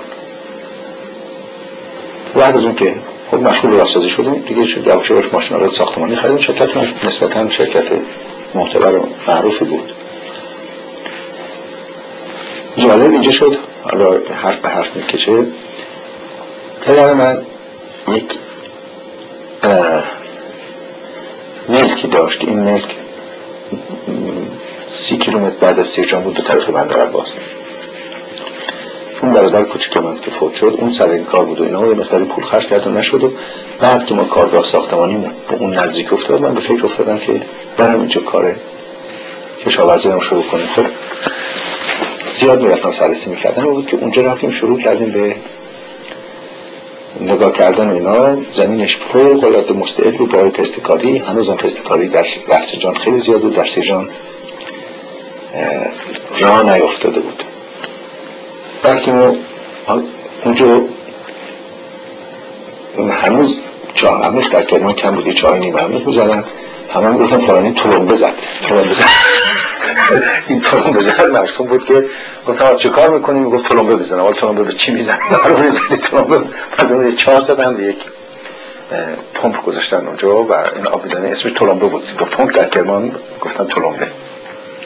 ما رفتیم تلمبه زدیم و شروع کردیم یواش یواش به کار کشاورزی و شروع کردم به باغ پسته درست کردن. این بیابون برهوت بود. بعد یواش یواش یواش یواش یواش این بالا گرفت. من آخری که از ایران آمدم همون مزرعه یه چیزی در حدود 18 تا چاه عمیق داشت، 400 هکتار باغ پسته بود که به حساب اینجا میشه 1000 ایکه بهترین. من یه چیزی در حدود 70 هکتار باغ سیب من درست کرده بودم و خب این مزرعه 100% هم چون کار ساختمانی میکردن و ماشینالات کشاورزی و ساختمانی هم فرق نمیکنه برای تصحیح زمین و تراکم اینا. اصلا ماشینالات زیاد داشتیم که از اول اصل بر مکانیزه بودن استوار شد. اصل هر دو کارو میکردن. بله، کار مکاتیکاری که من 3 سال اونجا طول کشید. نتیجتا اصل بر شروع کار کشاورزی من از اینجا شروع شد که ضمن کار مکاتیکاری خب کارمونم درآمد داشت دیگه، خوب کار میکردن، زحمت کشیدن، پولم در میومد، حقمونم بود و واقعا هیچ وقت میلیاردر و پولدار نشدیم. چیز عادی بود، واقعا در کارمون رعایت خیلی مثالی رو میکردیم. متاسفانه در ایران از شروع حرکت مکاتبه کرد دزدی کرده، دزده ولی نه این صحبت واقعا حالا دیگه از احساسات میشه گذاشت. مردم هم دیگه هر کی واسه بشناسن شناختن. این شرایط گرفتن قرارداد واقعا چی بود؟ شرایط گرفتن قرارداد دو جور بود. مناقصه گذاشتن بود که می اومدن یک فرستگاه ها داشتن، شما قیمت میدادید، هر کی که ارزان تر میداد میبرد. و نرخ ارزان میدادن، علاجی نداشتن. بنابراین این اوایل کار ها رو شما عرض کنم. بعدها البته در همون زمانش هم گاهی این مقاطیکارا خودشون با هم نشستن تفاهم میکردن، کارها رو تقسیم میکردن برای تو سر هم نزنن. فرض میکنیم یک ساختمان قیمت گذاشته بودن یا 500,000 تومان ساختمان تموم بشه، یا مثلا قیمت گذاشتن که یه متر مکعب آجرکاری مثلا فرض کنیم اون وقت 80 تومان 100 تومان تموم بشه. اگر میخواستن رقابت کنن 500,000 تومان می‌دادن 250,000 تومان که مسلم بود، نمیشه ساخت. ناچار بودن تقلب کنن، ناچار بودن دزدی کنن، ناچار بودن مأمور دولت هم مواظبش باشن و اونم شریک خودشون رو کنن. این بدنامی مکاتبه‌کارا یه مقداری متاسفانه از اینجا شروع شده بود. و خب آخری هیچ کدوم مکاتبه‌کارا دنبال یه همچین تخفیف اونجا کارا نمی‌رفتن، اینا که کار داشتن. از طرفی مکاتبه‌کارا برای اینکه این درس پیش نیاد سندیکایی داشتن، تشکیلاتی داشتن، کارا رو تقسیم می‌کردن. بنابراین تخفیف به قیمت دولت فرض کنید اگر میگفت آجر 80 تومان، یعنی دولت میگفت نظر من این که آجر 80 تومان تموم بشه. خب این معقولش این بود که شما 10% این کم کنید، 15% کم کنید، 5% کم کنید. اگه یکی من گفت 50% کم می‌کنه، معلوم بود که کارا نمی‌تونه بکنه، می‌خواد با تقلب بکنه. نتیجتاً یه مقداری کارا رو به این صورت میکرد. این بود تا مثلا سال 1150 1100 بیشتر 52 53 و از اون رو بعد به علت یک دفعه تغییری که به طور کلی در درآمد مملکت به علت ازدیاد قیمت نفت و تغییراتی که شد به صورتی که شما میدونید درآمد مملکت به صورت شد که ناچار شدن این مقدار زیادی کارو اصل پیشرفت کار مملکت بر مبنای ساختمان و راهسازی و کار بلا فرض کنید شما خودت کارخونه درست کنید، کارخونه تا ساختمانی درست نمیشد، میشد ماشین کف دست بذارید یا توی بیابون بذارید. نتیجتا پیشرفت مملکت به پیشرفت کار ساختمان راهسازی شده بود، اصلا حرف نبود. سیلو می‌خواستید گندم زیاد می‌شد واسه تو سیلو، کارخونه می‌خواستید باید سقفی براش بسازن، می‌خواستید برید معدن درست کنید، راه می‌خواست. نتیجتاً صنعت ساختمان به طور کلی به نظر من یکی از جنبه‌های عمده پیشرفت مملکت بود که کسانی در کار صنعت مملکت سازندگی داشته. این مقدار زیادی هم نقاط کاری بودن که متأسفانه بهشون گفتن درست داره که اینا آدمای خیلی خوشون بود، آدمای درست بود و میتونم به شما بگم 95% شون تاثیر کرده بودن. این نبود شرکتی که رئیسش مهندس نباشه یا لیسانس نداشته باشه یا اصلا در ترجمه‌بندی دستگاه دولت قبول نمی‌کردن. یعنی نتیجتاً خود مهندس که رئیس شرکتی حداقل 16 سال 18 سال درس خونده، نمی‌تونستم فهمیده نباشه، نمی‌تونست نباشه. کارم رقابت بود و بنابراین در این سطح بالای آخران هم کار فنی بود. این جواب اون سال اول تو باشه 7 و 8 میاد اینا. جواب سال اولتون بدم اون که چجوری کارایی میگرفتن و چجوری شد. این از سال بعد که یه دفعه کار زیاد شد دیگه این مقداری ترک مناقصه شروع شد بدادن که متاسفانه گاهی این در این ترک مناقصه مثل همه جای دنیا یک ناهماهنگی و نابسامانی هم گاهی بود، نمیشه بگیم اصلا نبود. هم قدیمشان بود، اگر ما بگیم همه آدمای صحیح و درست نبودن نه، ولی به هر حال در مجموع به نظر من نمیخوام از این سنفی که خودم جزش بودم بیش از اندازه دفاع کنم، ولی به نظر من صنف مقاطع کار آدم نادرست درش بیشتر از صنف فرض کنید تاجر یا صنف کشاورز نبود. نه تو هر صنفی هم آدم درست داره هم نادرست داره. نه مملکتی بود که هم رو میشناختن دیگه، هم سر تا یک کلباس بودن. ولی به هر حال یه مقداری این اواخر به این صورت کشیده شد که مقداری مشکلات داشتن. خب البته برای مثلا شرکت‌های خارجی هم زیاد بودن، زیاد میمدن، زیاد میرفتن، به کارهای اونده هم گرفتن و خب مشکلاتی هم داشت و درد سرایی هم به هر حال به وجود آورد و یک فشارایی هم به هر حال به دستگاه دولت رو از هر طرف میومد به این مقداری هم کار به اون صورت گرفته میشد. پس این شهرت فسادی که هست در مورد ایران در 20 سال اخیر شما نمونه‌ای ازش مثلا یادتون میاد یا نمونه‌های زیادی بود یا چه جوری بود؟ حالا من نمیدونم این فساد چجوری میشه تعریف کرد.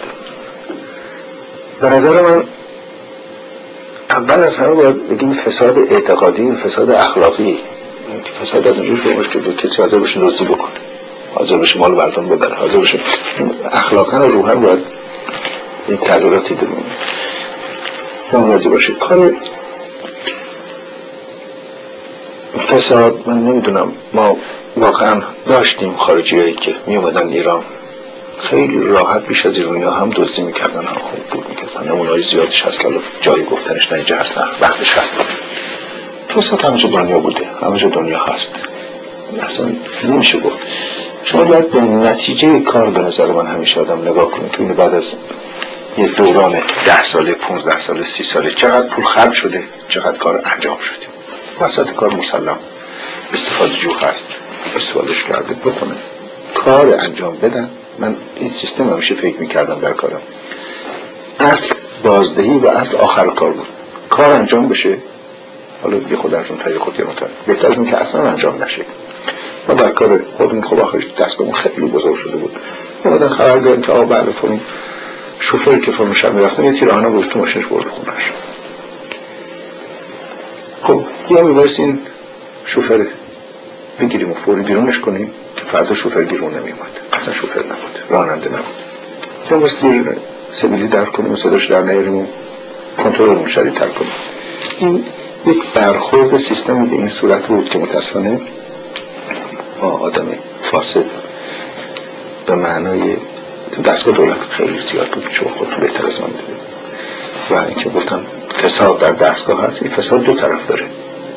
یه طرفش میگه فرض کنه فلان مقاطع کار که می‌خواسته دزدی بکنه خودش که برات دزدی بکنه، بس با این مأمور دولتی سازگاری داشته باشه، این دو تا با هم سازگاری بکنن، اون مأمور دولت هم با رئیسش سازگاری داشته باشه، رو عوضش کرد. نتیجتاً فساد همیشه در دستگاه ما مملکت دو طرفه بوده، همه چه دنیا هم همجوری یه طرفه که فساد نمیشه، فساد باید ولی اون فساد اخلاقی که در سفن یه طرفه میشه که اون ما کاش یه جوری گذاشت درست میشه تا حدود داره که کارا روی بعضی کارمون رو روال میفته، بعضی هاشون به عکس شده بود. بعضی میگن که در ایران کار کردن برای اینکه آدم بتونه بیزنس انجام بده بدون اینکه رشد بده یا یه جوری در فساد درگیر بشه امکان نداشت. شما نمونه‌های اینطوری یادتون هست یا میشد یا نمیشد این طور؟ من معتقد به این کار اون صورتی که اینجور سوال شما کردید اصلا اعتقاد ندارم. حرفتون رد نمی کنم. ما فساد داشتیم، رشوه داشتیم، نمیشد که بگیم که نداریم، ولی خیلی هم بودم که نمیشد. مثال میزنم، خب خیلی شایع زیاد بود که در مملکت تا کاری یکی با یکی از اقوام شاه یا برادر شاه یا خواهر شاه یا بستگان شاه نداشته باشه اصلا کارش پیش نمیشه. نه اون بود، نه که اون نبود، ولی غیرش هم خیلی کارا بود که اصلا اون قرار نمیشد، اصلا قرار کاری کارشون نداشتم. بنده خودم حالا برمیکردم دو دفعه این بحث تموم کردیم، من کارو کشاورزیم آخری در یه اشل شدید بالای بود، کار مخاطی کردم یا شریک هیچ کس هم نبودم. حالا دیگه بعد چند سال روشن شده که چیزی هم به کسی ندادیم، ارتباطی هم با هیچ فامیل سلطنتی نکنه نداشتیم، همش احترام میذاشتیم، دوستان بودیم، آشنا بودیم، شام نهار با هم خوردیم، این چیز مالی نداشتیم، ولی کافی بود که ما رو خوب بکنن، هیاهو بکنن، جنجال بکنن. ما متاسفانه یه سر کار میموشیم اشخاص روی برنامه فحش بده داشتیم، یه مثل اشخاص کارکن جواب ندید کار خودشون میکردن داشتیم. این یه مقدار جنجال و فساد به نظر من در مملکت ما بیش از خود فساد بود، جنجال و هیاهوش بیش از خود فساد بود. شما همین اینا چشتون هم بذارید این دو سال آخر، یا خب شما الان خودتون تو واشنگتن هستید میدونید چند تا از وزرای سابق الان در واشنگتن بدون شب محتاجان. من میشناسم وزیری که این شبم که شما فکر بکنید بدنامش کردن یا به چشم دیدم که اینجا زنش کلفتی میکرد. خب از بدنام ترینشون تو میگفتن همچی کردن، خب این کلفت چه کار کرد پولاره. این من متاسفانه گرفتاری بود که اجتماع کسانی که کار میکردن خودشون بودن، به کارشون، به تکیهشون بر دستگاه بود، دستگاه بود که واسه اینا رو موجه کنم. اگر دستگاه از این تعریف میکرد بدتر میشد. یه دمه روی برنامه پیش آوردن، همه رو بدنام کردن، مخصوصا چپی ها و همه فروش میدادن، دور بردن، دزدن، خوردن، با این شریکن با اون شریکن، در حالی که اگر این کار کردن، این کاری که کردن چی شد؟ خب ما الان یه آن برگردیم چشمون بذاریم این ما چی کردیم؟ ما واقعا هر حرفه‌ای، تاجر، کارخونه دار، مقاطع کار، کارمند دولت، وزیر، اینا در آخر 15 سال آخری آدم از انصاف که نباید گذشت، همه زحمت کشیدن. اینا داشتم خاطرات قدیم کرمان میگفتم، دوران بچگی و کودکی در کرمان که وقت نشد که برنگشتم. واقعا مملکت عقب افتاده، حالا میگن 100 سال عقب بودیم، نه 500 سال از اروپا عقب بودیم، اصلا چیزی نداشتیم، کاری رو نداشتیم. حالا دیگه این مملکت دو اسبه راه افتاد. خب واقعا من همیشه شعار یادم وطن پرست میدونستم، وطن پرست بود و اشتباه میکرد در کارش، معایب زیادی هم داشت ولی در وطن پرستیش اصلا شک نمیشه کرد، به دلش میخواست که مملکت پیش بره. خب موقعیت هم بود، بنابراین این کارها رو کی کرد در این 15 سال 20 سال آخری؟ اصلا ما به دروازه‌های تمدن بزرگی من اعتقاد به حرف نداشتم، حقیقتش این حرف اختراعی بود، مثل خیلی اختراعات دیگه که نمیگفتن بهتر از گفتنش بود. واقعا مملکت ما داشت میرسید به جا و اگر ما گذشته بودند یا اینجوری نگم توانسته بودیم استقامت کنیم، به نظر من 10 سال گذشته بود از این نیروی جوانی که بچه‌های مدرسه‌ای که بین 10 سال تا 18 سال بودن اینا وارد کار بازار مملکت شده بودن و نتیجتاً به اون پرکاری که بود همشون به کار خودشون رسیده بودن و همشون بعدشون درست میشد، خوب میشد. این کاری نداشت ما بتونیم اینجور گوله ملا و مذهبی و چپی و چی رو بخوریم مملکت کنیم، یه مفتی از دست داریم، در حالی که همین بچه های معصومه جلو انداختن و روزمون این کار رو اومد. اینا ناآگاه بودن، جوانم بودم، با همون صحبتی که اول صحبتمون کردیم اینا احساسات داشتن، نمیشون چیزشون کرد، مجرمشون دانست یا ازشون گرفت. جوانی حرفا رو داره، ولی اگر همین جوانا و همین بچه ها وارد بازار کار، یعنی ما 10 سال گذارونده بودیم با همین وضع که پیش می رفتیم، ما دیگه از اینکه این کارا رو بکنن و انقلاب بکنن و از این صحبت در بیارن نمیشد، اتوماتیک نمیشد. بشان ناچار بود که به نظر من حقوق بشر و آزادی کردن را اتوماتیک داشت می اومد. من فرصتی نیست صحبت بشه راجع به حزب ایران نوین. واقعا داشتن مردم عادت میکردن به کار حزب و حزب سازی و اینکه به از طریق حزب کار پیش ببرن و این صحبت را. من هیچ حالا چه دورانه آدم خاطره است، چه آدم نمیده. من دانشکده تمام کردم، فکر کردم که هر کسی میدونید باید یه تز مینوشت، یه رساله مینوشت برای فارغ التحصیل شدنش، کافی نبود که 3 سال تدریس کنه. همین رساله پایان تحصیل بود که خیلی مفصل بود، یعنی شما بایست از این دانشگاه تمام کردید. از دانشگاه حقوق جوری بود، دانشگاه هم حتما به همین صورت بود. یکی از استادای دانشگاه معاون راهنما انتخاب شد، چون میرفت تو دفتر دانشکده، یه دفتری بود راجع به یه موضوعی که قبلا کسی صحبت نکرد، چیزی ننوشته بود، بس برید رساله بنویسید. با این استاد راهنما تو بعد از طرف دانشکده 2 نفر دیگه هم استاد معلوم شدن. این 3 نفر میومدن با شما نشستن و بحث میکردن، صحبت کردن، این رساله شما رو قبول میکردن، لیسانس رو میدادن. این بود حالا نمیدونم آخری اون پیدا نکردم. خب خیلی میرفتن اون وقت ترجمه عربی میگرفتن، خیلی هم آسون بود. میموش از این طلبه ها هم تو مسجد شاه بودن و پول میدادن و انجام شد، یا ترجمه انگلیسی گرفتن، ترجمه فرانسوی گرفتن، کتاب ترجمه میکردن. خیلی هم موفق بود، خیلی هم کتابای جالب بود. من حالا نمیدونم چی شد، به فکر افتادم همین موضوع گفتید حالا پدرت حقوقدان بود و اینا، به فکر افتادم که تزم راجع به حقوق قانون اساسی و تاریخچه به بحث بر قانون اساسی بگیرم. رفتم دانشکده و این عنوان فوقی نگاه کردم، دیدم نه خالیه، باورم نمیشد. در فرصتی ثبتش دادم به اسم خودم و یکی از استادای دانشکده. بعد حالا اینو گرفتیم اومدیم بنویسیم، چی بنویسیم؟ اول رفتیم اونا رو دزدیدیم، 4 رو نکنده بودیم، دوش حالا چی بنویسیم؟ اون وقتا خب این طرف اون طرف روزنامه بخونیم نه. بعد فکر این کار رو باید اساسی بکنم و این هیچ کار به خاطرم نمیره. به وسیله مرحوم روحی، اون وقت سناتور کرمان بود، دور اول مجلس سنا بود، ایشون هم سناتور کرمان بود، مرحوم تفیزادم رئیس مجلس سنا بود. نتیجه من فکر کردم که شاید موجه ترین و بهترین کسی که میشه باش راجع به این موضوع صحبت کنم. رفتم با تفیزاده از نتیجه، رفتم با از طریق مرحوم روحی ملاقاتشون با تفیزاده در اتاق ریاست مجلس سنا. مجلس سنا اون وقت در مجلس شورای ملی تشکیل میشد، یعنی هفته‌ای 3 روز تالار جشنواره‌ای مربوط به سناتورها بود، 3 روز هم مربوط به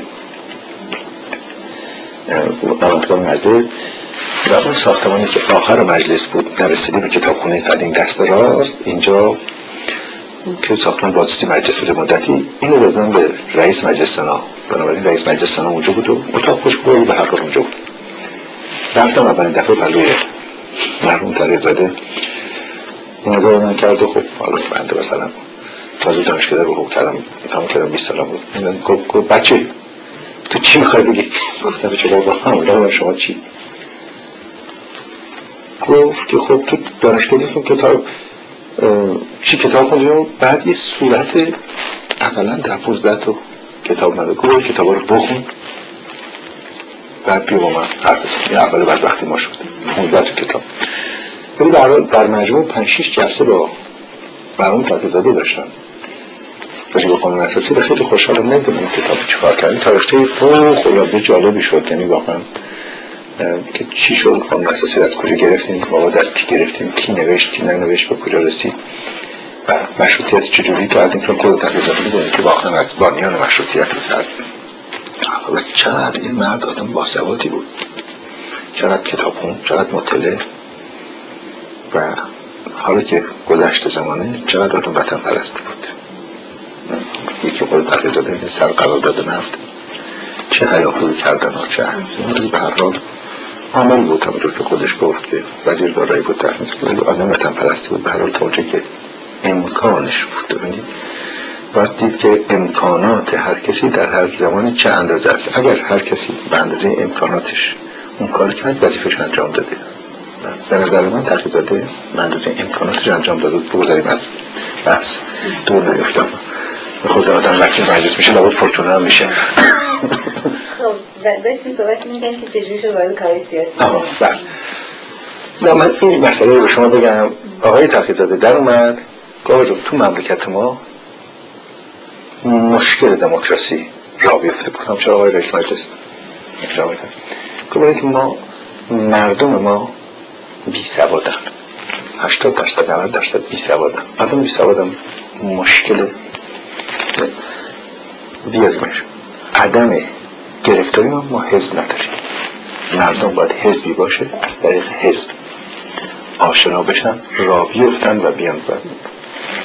و تا زمانی که حزبی در مملکت نباشه دموکراسی هم به اون شدت پیش نخواهد آمد. این صحبت تحقیق‌زاده رو به اینجور بدن، این حرف تحقیق‌زاده اینجور داشته باشه داره باز برمیگردم بهش.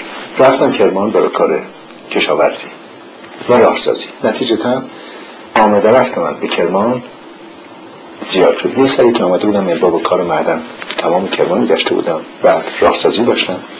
بعد کار کشاورزی رو شروع کردم و خب کشاورزی من آخری در اشل بالا بود. نتیجتاً دائم آمده رفته به کرمان و آشنایی به کرمان و یه خورده من ماجراجویی که میشه اسمشو گذاشت کار سیاسی و کاردنیه. کشیده شدم به این کار، کشیده شدم و اوایلم که بخواستم این کار بشم همه گفتن این آقا فلانی با اوقات کار و بی سواد و موقعات کار سواد ندارن. در حالی که شما جلوترش گفتم نمیشد شرکت موقعات کاری باشه که مدیرش کسی باشه که لااقل مدرک دانشگاهی نداره، اصلا نمیتونه موقعات کاری کنه. خب راه افتادیم به کار اینکه وکیل بشیم از کرمان و راه وکیل شدنم منحصرا این بود که شما باز عضو یک حزب باشید. حزبم با حزب ایران نوین بود و حزب مردم بود. یعنی این قانون بود؟ نه اصلا قانون نبود. انتخابات حزبی بود. حالا باطنش چی بود؟ ظاهرش که حزبی بود. بنابراین باز حزبی باشه. شما رو فاندید حزب بکنه تا شما بتونید وکیل شید. ولا نمیشد. حالا باز برگردن مثلا فرض کنید آقای دکتر بقایی که وکیل نشد. دکتر بقایی به نظر من همیشه از کلمه وکیل میشد گفتم، ولی دکتر بقایی تو حزب نبود. چون تو حزب نبود اعلامش برای کاندیدا نمیکرد. حزب خودش دیگه نه منحل شد اینا. در حال دکتر بقایی به نظر من هر موقع بخوند این وقتی برمیگردم به صحبت داره که تکی نشه بحث کمکی چرخش بدم. نتیجه این که شما میبایست عضو حزب باشید تا کاندید بشید. بعد این کاندید شدی وکیل شدن. ولی دوره اولی که من وکیل شدم رفتم به حزب ایران نوین. عضو حزب ایران نوین شدم. بعد از طرف حزب ایران نوین معلوم شدم. حالا صحنه هر حزبی چی بود انتخاب بود. به هر حال نتیجتاً افتادم از کرمان شهر کرمان وکیل شدم و بعدم دیگه بودم مجلس و بعد دوران رستاخیز شد. دوره رستاخیز وکیل شدم و این عضو حزب که می شدیم ما چی نوع فعالیت هایی در حزب؟ فعالیت در حزب دو صورت مختلف داشت. یه عضو ساده که در حزب می رفت می بایست عضو یک حوزه حزبی بشه. عضو حوزه هر حوزه شدن، هر حوزه یک جلسه در هفته داشت. نتیجتاً من که عضو حزب بودم به ناچار میبایست در یک حوزه، حالا حوزهش باشه بود که من جان تهران بود فرض کنید توی حوزه در تهران یه حوزه رفته بودم.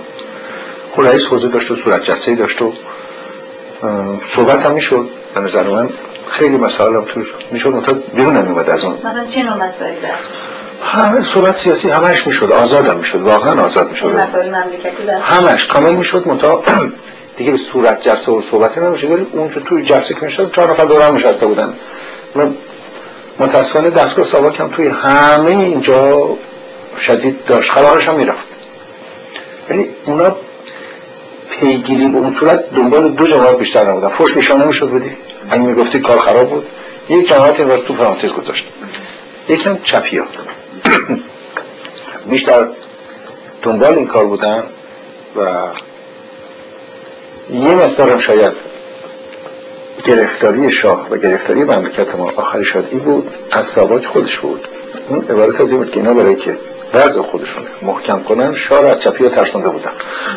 اگه ما نباشیم که فردا صبح هم چی میشه، فردا صبح هم بیرد نتیجه حساب دوره شاه کشیده بودن که این خودشونه مستحکم کنن از خودشون، همجور هم شده بود. به ما یه مقدار زیادی گرفتاریمون به نظر من دخالت های بیرفت بازرسی هایی بیرفت به اینا خب برای این جماعتی که در کار بودن نمیفهمیدن، ولی اون جماعتی در کار نبودن مردم یواش یواش عقده پیدا کرده بودن. خب آخری متاسفانه به صورتی که دیدید شد. ما توی جلسات حوزه حزب چند نفر مثلا می آمدن؟ معمولا این حزب حوزهش بین 9 تا مثلا 20 نفر بودن. یه رئیس حوزه داشته حوزه مختلف بود. این مال اشخاص عادی بود و بعد مجلس هم که ما رفتیم در حزب ایران نوین حوزه پارلمانی داشتیم. حوزه پارلمانی ورتازی بود. ما به تعداد کمیسیون‌های مجلس و به تعداد وزارتخانه‌ها حوزه پارلمانی داشتیم. مثلا حوزه که مربوط به کشاورزی بود، حوزه فلان، حوزه فلان، کمیته مثلا اینا، کمیته یا حوزه که دولت موظف بود هر لایحه‌ای رو می‌خواد بده مجلس بیاره حزب بدن به کمیته‌های حزب اینا بررسی بکنه نظراتشون بدن، بعد میره به یک چی بود خدایا شورای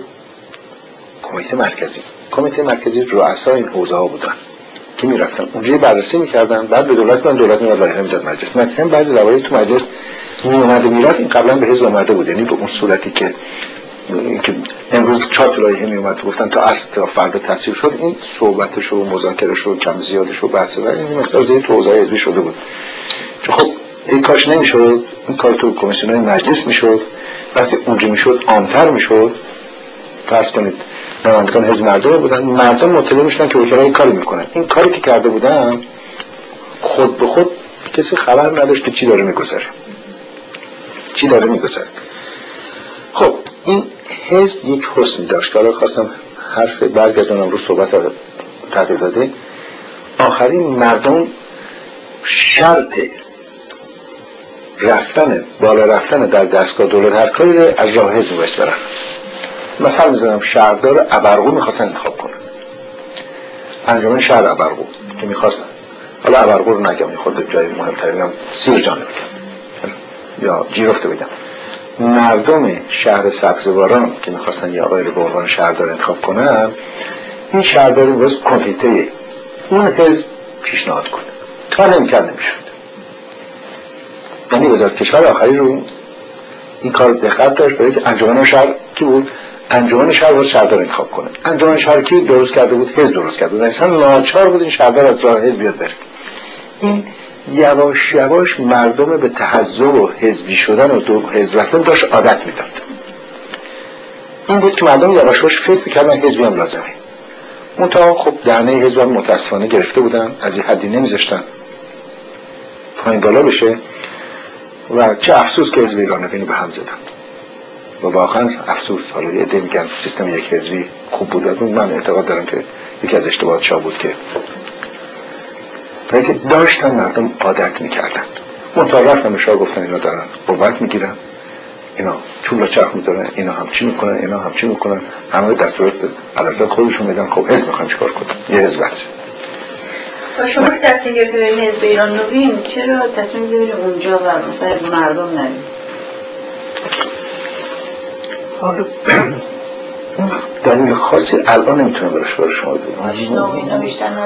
آشنا به جای خود دوستانی که داشتیم وجود بیشتر بود، دوستان حزب مردم بود، میده هر جایی یک حالت خاص بود. مثلا حزب مردم خب در کرمان داشتیم دوستانی حزب مردم بودند. من خصوصیتی براشون توی حزب ایران نوین دوستان بیشتری داشتم، به همون دلیلم اونجا رفتم. از نظر سیاسی تفاوت زیادی نبود. میدونید سیاست هم که ما یه سیاست بیشتر نداشتیم. ما مملکتی بودیم، یه قانون اساسی داشتیم، یه شاهی داشتیم و یه دولتی داشتیم. دیگه نه حزب کارگر داشتیم، نه دست چپ داشتیم، نه دست راست داشتیم، نه محافظه کار داشتیم. بنابراین وقتی هم شما دوتا اساسنامه حزب میخونید همچین خیلی اختلافی برای نداشتن. همین بود که شارو گول زد، گفتم دوتاشون که یکیه، مثل هم هستن، پرکتاس چرا یکی نباشن؟ اساسنامه که ولی به هر حال جنبه ها مختلف بود. اون حزب مخالفی بود، همیشه لازم هم بود باشه و نتیجتاً حزب با این جوری که رفته بود مردم به حزبی شدن و از راه حزب اومدن داشت درست میکرد و این کار هم عرف بود که اون قدر زاده میگفت مملکت را حزب نداشت روشه نمیتونه راه بیفته. باشه شما خودتون خوب که در سمت رئیس سازمان زنان که بودید، که وزیر که بودید، میرفتید تو دهات، تو شهرستان، آخری تو کوروده ها تو هم یه تابلو حزب الله رفته بود. یعنی تو اون کوروده ها یه مردمش و زاریوش اینا میدونستن یه حزب چیزی هست، ندیدن داشت مردم عادت میکردن به حزب، یک حزبی و اینا. من خود متاسفانه آخری اینو به هم زد و من معتقدم که اگر ما به اون صورتی گفتم 10 سال دیگه مملکتمون اون بده نمیشد و حزب اونم 10 سال دیگه بود، یعنی بچه جوان یواش یواش داشت میرفت تو حزب. حالا ممکن بود این جوانا بیان حزب از دست پیرترا بگیرن، ادارهش کنن، خواست میکرد کردن دیگه، پیش میومد اینجور میشد. بعد پس فعالیت در حزب کمک میکرد به این که شما وکیل بشین. یعنی میخواستم بفهمم که دو شرایط وکیل شدن چه جور چیزی میتونست باشه. بله شرایط وکیل شدن ظاهرا که 100% میگوست حزب موافق باشه، اصلا تا حزب نمیشد که نمیشد. میگم ما آخری وکیلی که عضو حزب نباشه وجود نداشت، چه زمان یا از مردم بود یا از ایران نوین بود، بعدم از رستاخیز، یعنی وکیل غیر متعهد آزاد نداشتیم. اون صحبت یه عده‌ای بود نه میبایست از طریق حزب باشه، جز از طریق حزب از راه دیگری نمیشد. یعنی وکیل غیر حزبی این رویه شده بود، یعنی از بعد از اصلاحات ارضی و حزب ایران نوین درست شدن و اینا اصلا رویه شده بود که باید حزب معلوم میکرد. خب همجا دنیا هم بود، خود امریکا تا حزبی نباشه که معلوم کنه نیست. باید دوره پیش بود، مثل آقای کی بود استیونسون اندرسون بود که اصلا اینجا هم همینجوری، همه جا دنیا همینجوری، یعنی سیستم کاربرینه. حتی روسیه هم شما میدونید اصلا کشک چی پش میچی، ولی مغازه اونجا هم حزبی داره و حزب باید کاندیداش معرفی کنه تا مردم بازن حتما با همون کاندیدا رای بدن. و اون زمان هم همه بودی که بندار فرض کنید حزب ایران نوین کاندیدا کردی که امروز مردم آقای دکتر اسفندیاری امروز مردم کرد، مردم یا باش میشون رای بدن یا بند سومی وجود نداشت.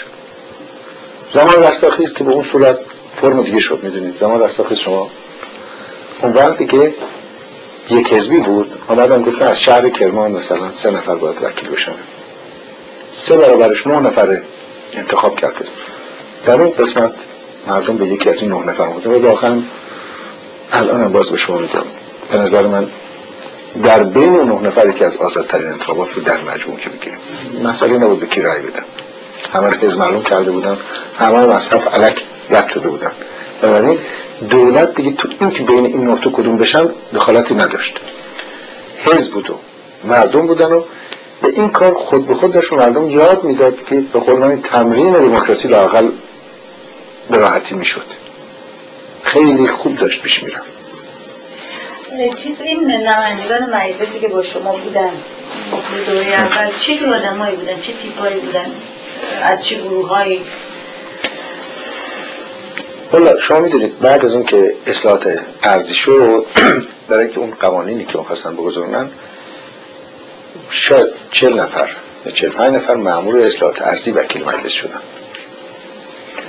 و بعد یواش یواش این دوره‌ای که به من رسید اون تز تموم شده بود، از من رفته بود و اشخاص مختلف بودن. ولی در مجموع به نظر من شاید بهترین که نمیتونم بگم ولی نخبه مردم مملکت اونجا بودن. شما ببینید در همین حزب ایران نوین تو من وکیل بودم، به نظرم 40 دکتر طب در مجلس دکتر بود تا اونجا میمونم، چون خودم وکیل عدلی بودم. ما هم دوره آخر در بود 26 نفر وکیل عدلی وکیل مجلس بود.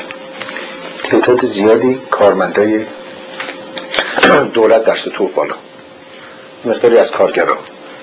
و چیز جالبی به شما بگم نمایندگان کارگرای ما واقعا آدم فهمیده بودن، واقعا آدمای مطالعه کرده، فهمیده، به کار خودشون واقعا دلبسته و مطالعه. فرض کنیم خیال میکنه آدم فلان کارگره که من نه، ما از کرمان خرسنه های مهندساته رو داشتیم، رحمتش کنه فوت شد. یه کارگری بود که در کار قالیبافی بود، نقاشی میکرد، بعد وکیل شد. این در کار خودش بود، در کار صنعت قالیبافی واقعا آدم مطلعی بود و در کمیسیونای کار مجلس که مشکلات بیمه قالیباف و اینا پیش بود همیشه نظر مهندس داده شد، از اون آقای وزیر تحصیل کرده، هم بهتر بود هم بیشتر خوب ترتیب میفهمید. نتیجتا من واقعا میگم ما مقداری چوب هورچیگری و هیاهو رو خوردیم. بلا در مجلس آدمای موجه خیلی زیاد بودن، واقعا زیاد بودن. روزنامه‌نویس های خوب داشتیم اونجا، مخصوصا این دور آخر کن خانم ها انتخاب شدن، اینا دونه دونه دست به خانم های تحصیل کرده، فهمیده، خارج رفته، نه از اون تیپ زنهای جعلق بازی، ببخشید اینجوری میگم، واقعا نمونه بودن اکثرشون یا همشون، زنهای فوق العاده فهمیده، مورد احترام جامعه و همشون تحصیلات حداقل نداشتیم که کسی که تو خانم ها من خیال نمی کنم که لیسانسی حداقل نداشته باشه. نتیجتا خیال نمی کنم خیلی تعصب صنفی داشته باشم، ولی واقعا خیال میکنم که وکلا مجلس در صنف خودشون و متوسط که بگیریم آدمای تحصیل کرده و با شخصیت هم بودن، به موقع خودشون وطن پرست هم بودن. حالا شرایط سیاسی و کار زمان مملکت ما چجور بود و به چه صورتی میشد اون خودش درس جدا کنه. آقا اینا در حوزه‌ای که ازش انتخاب شده بودن به این مردم معمولیت داشتن، شما فکر میکنید؟ من که معتقدم 100%. من تو معتقدم 100%. یعنی این سوالی که پیش میاد نیست که خب گفته میشه که وکالت مجلس به خصوص در دوره حزب ایران نوین و حتی بعد دستوری بود، یعنی یک سری میگفتن که باید بشه و میشد و میاد. حالا یعنی کافی بود که هر کسی رو تصمیم بگیرن وکیل بشه و وکیل میشد، یا آیا شرایط دیگه بود مثلا این مقبولیت بین مردم و بله. من یه خود در موضوع رو پیش بس کنیم درست میشه اگر بگیم که به نظر من اگر تصمیم گرفت هر کسی میخوام وکیل کنم میشد، این اصلا هیچ بحث نداره. اگر بگیم نه درو گفتیم میشد، خیلی هم راحت، دستگاه دولت خیلی مهم. ولی این که گفتم از طریق حزب و از طریق حزب رستاخیز، حزب ایران نوین، دلیلی نداشت که برن یه آدم ناموجهی رو پیدا کنن. چرا؟ به هر حال البته اول اصلاح طرزی که شد این مقداری متاسفانه شده بود. فرض کنید بنده کرمانی رو برده بودن از تبریز وکیل کرده بودن، کار بی ربطی بود، ولی اخیرا حزب سعی کرده بود که اشخاصی رو باشه که بین مردم موجه باشن، بین مردم موجه باشن و قبولی داشته، قبول عامه‌ای داشته باشه، مردم با اینا خصوصیتی داشته باشن. من نظر خودم واقعا فکر میکنم شرمنده نیستم که بگم به ناحق وکیل شدم، اصلا هیچ هم چیزی نمیکنم، یعنی حتی پیش وجدان خودم احساس ناراحتی گرفتم، جای دیگری رو غصب کردم اصلا. و تماسی که با مردم داشت با موکلین چجوری بود؟ خیلی شدید، خیلی شدید. من که خب گفتم به علت کار کشاورزی که داشتم همشون میرفتم کرمان، میامدم.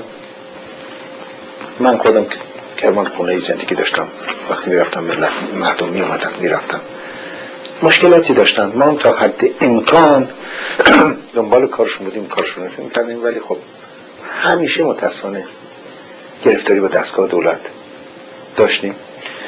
عمدی بود بین دستگاه دولت و شایدم حالا خود بالاتر نمیدونم که اصولا وکیلا رو بی‌وجه و پیش مردم بی اهمیت تلقی کنن. چرا نمیدونم، ولی خود متاسفانه اگه بگیم چرا اینجور شد شایدم این مقدارشم از این را هم داشتم. چرا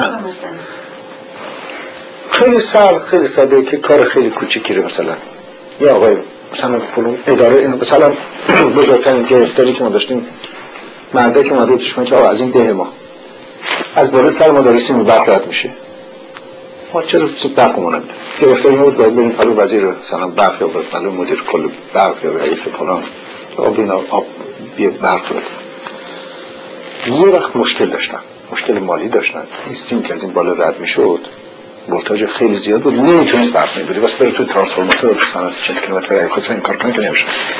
بعضی وقتا که میشد لجبازیای بی ربط و بی رویل داشتیم تو دستگاه دولت، یادم داشتیم همیشه کرکتری ما با معمولین دولت بیشتر تضادی پیش شده، هیاهویی میشد سر این مسائل بیشتر داشتیم. اصولا من به شما بگم مردم ایران مخصوصا کرمانی‌ها، من 7 سال یا 8 سال وکیل مجلس بودم، من واقعا به شما بگم بیش از شاید یک مورد خیلی من کارم بعضی مالی شما میدونید خوب بود، من احتیاج به حقوق مجلس نداشتم، پول تمام پول مجلس خرج خودی کرمون میکردم و به مردم دارم دست دسته کشم پول داد آخر.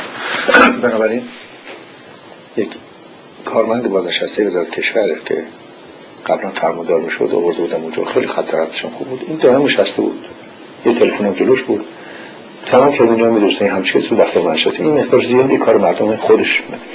من ندیدم یک چیز نامربوط و خارج از اندازه، خیلی مردم واقعا حد انتظاراتشون کم بود، چیزهای غیر قانونی رو واقعا خیلی کم میخواستن، چون غیر قانونی میخواستن از طریق من نمیبودم، از طریق برده که یک درد سر بود. این جماعتی که مردم خیلی قانع، خیلی کم توقع و بیش از اندازه بردبار بودن. من قبل به شما گفته پرون کار نشد، واقعا قبول میکرد که نبودی دلیلی داره که نمیشه و خب من بنابراین واقعا از داره خودم میگم، من هیچ وقت دروغ نمیگفتم، یکی من کار گفتن از من نمیاد و این بیشتر خوشش میاد تا میگفتن از من میاد و بعد نمیتونستم انجام بدم. من بنابراین خیلی یه جنبه رفاقت و خصوصیت و اینا داشتیم، هنوزم تو هنوزگاهی این خصوصیت، حالا من میفهمم که چقدر مفید و فایده است، چون احوال تیکایی از آدم میپرسن، آدم میفهمه که کی به کجاست. پس خیلی موارد بود که میتونستین کاری براتون بکنید. حتما یه مقداری به شما بگم گرفتاری ما و دستگاه دولت، نمیدونم چرا واقعا، اینم یکی از چیزاست که باید آدم برای فکر کنه.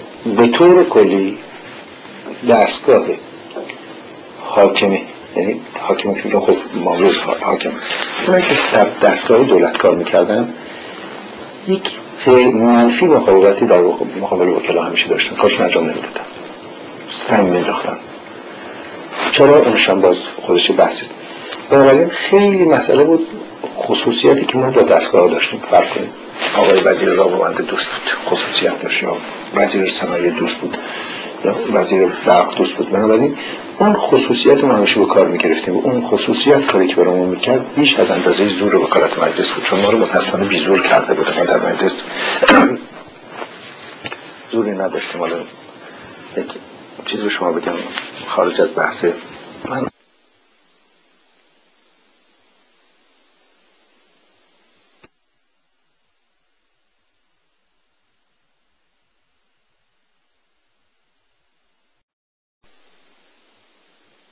ایران برنامه تاریخ شفاهی مصاحبه با آقای مظفر جندقی وکیل مجلس آوریل 1985 لس آنجلس. بله، صحبت را این کردیم که اولین دفعه که من از کرمان وکیل شدم ما مصادف بود با هم وقتی که نمیدونم هواپیما ربایی شروع شده بود و این صحبت ها سال 1950 بر 50 آمدیم یه ترون دیدیم که مامورین مخفی سازمان ماموریت اومدن که با جیبتون رو بگردیم. گفتم چرا باید لباس ما رو میخوام برای ما وظیفه داریم، گفتم وکیل مجلسیم، گفتم خب باشید حتما خدا شد. خیلی خوب تنه ما رو گشتن و سوار طیاره شدیم رفتیم ترون و من 4-5 روز بعدش برگشتم کرمان. برگشتم کرمان و با 3 نفر به این موضوع ملاقات کردم، یکیش با استاندار کرمان بود، یکیش با رئیس شهربانی بود، یکی با رئیس ساواک. گفتم یعنی چه؟ حالا کسی که به هر حال وکیل مجلسه این که تیاره رو نمیدرسه، حالا من نمیفهمم شما این چه خاصیتی دارید، چه کاری دارید، چه میکنید. حسیت ما رو میبرید. کار درستی نیست. یا ما باید بریم تو مجلس جنجال کنیم، موضوع عدم مسئولیت و مسئولیت داشتن رو بریم میکشیم. کار احمقانه ایست که شما چرا اصلا ظاهرین هم که میشناسید این کارو بهشون نکنید. فرض کنید آقای مدیر کل فلان اداره داره میره تهران که من نمی‌فهمم چرا میخوان چی مدیر کل اداره تجاره رو میدوسه یا فلان تاجر سرشناس فرض کنید از کرمان این کارو نکنید. خیلی خوب اشخاص مشکوک هم گفتن نه دیگه ما با همین داریم این کارو میکنیم. حالا اون وقت هم این چیزایی که از راه برن تو نبود دیگه، تمام چرمونا رو باز کنن و بگردن و این کثافت کاری.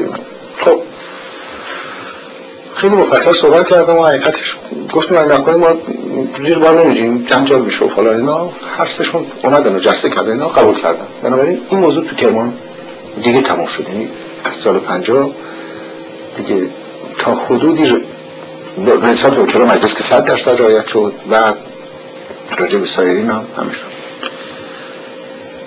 من اومدم تهران. اینم یکی از حرفای تلخیه که میخوام بزنم که خود در گفتنشم اکراه دارم، ولی خب برای که بدونید چجوری ما رو ایتیل کردم. رفتم پرو رئیس مجلس و با تأسف این صحبت میکنم. توزم وکیل شده بودیم اینا و سلام علیکم نشستم و گفتم رئیس مجلس یک همچین وضعی برای من پیش آمد و من با اجازه شما این کار کردم و این دیدم خواستم شما رئیس مجلس گزارش کار به شما داده باشم و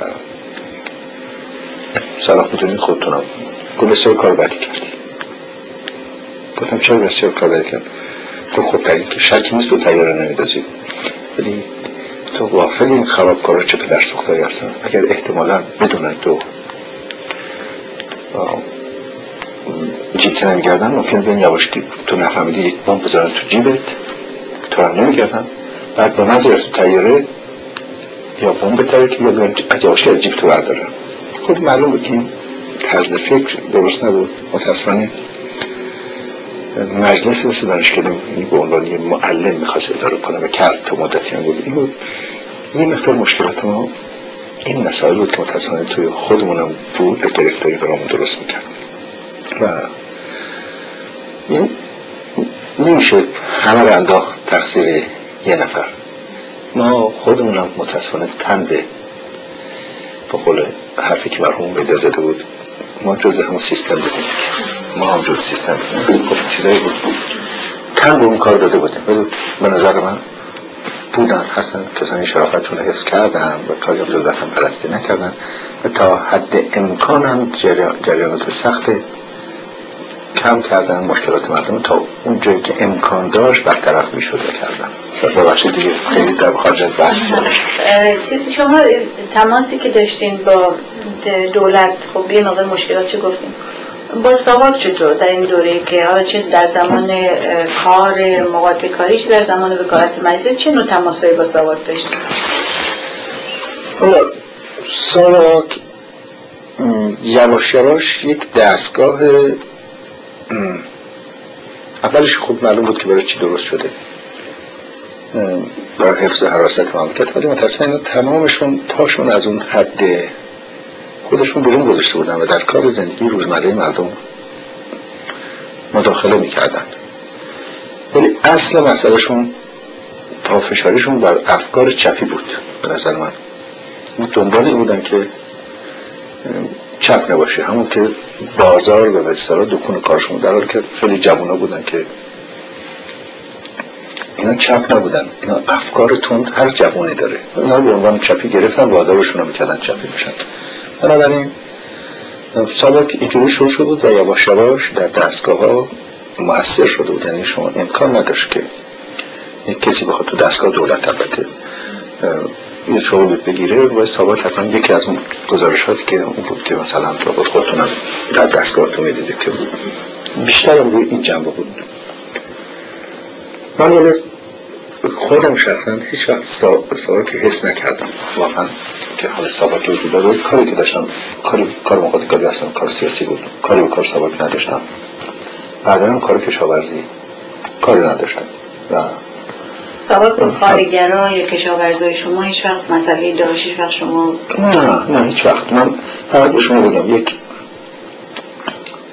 زمانی ما کار نقاطی کاری داشتیم در زاهدان که اونجا اینه با روسا انجام می‌دادیم. من سنه چند تا سیلو دولت خریده بود نصب می‌کردن، اینا رو از شوروی خریده بود، ما مأمور ساختمان بود. اونجا که شد در تهران بود آقای احمد افتادن که ما ناچار این کارگر شما رو کنترل بکنیم، منباب روسا خواهش کن چند تا کارگر که ما به شما معرفی می‌کنیم اینا رو کاری بده.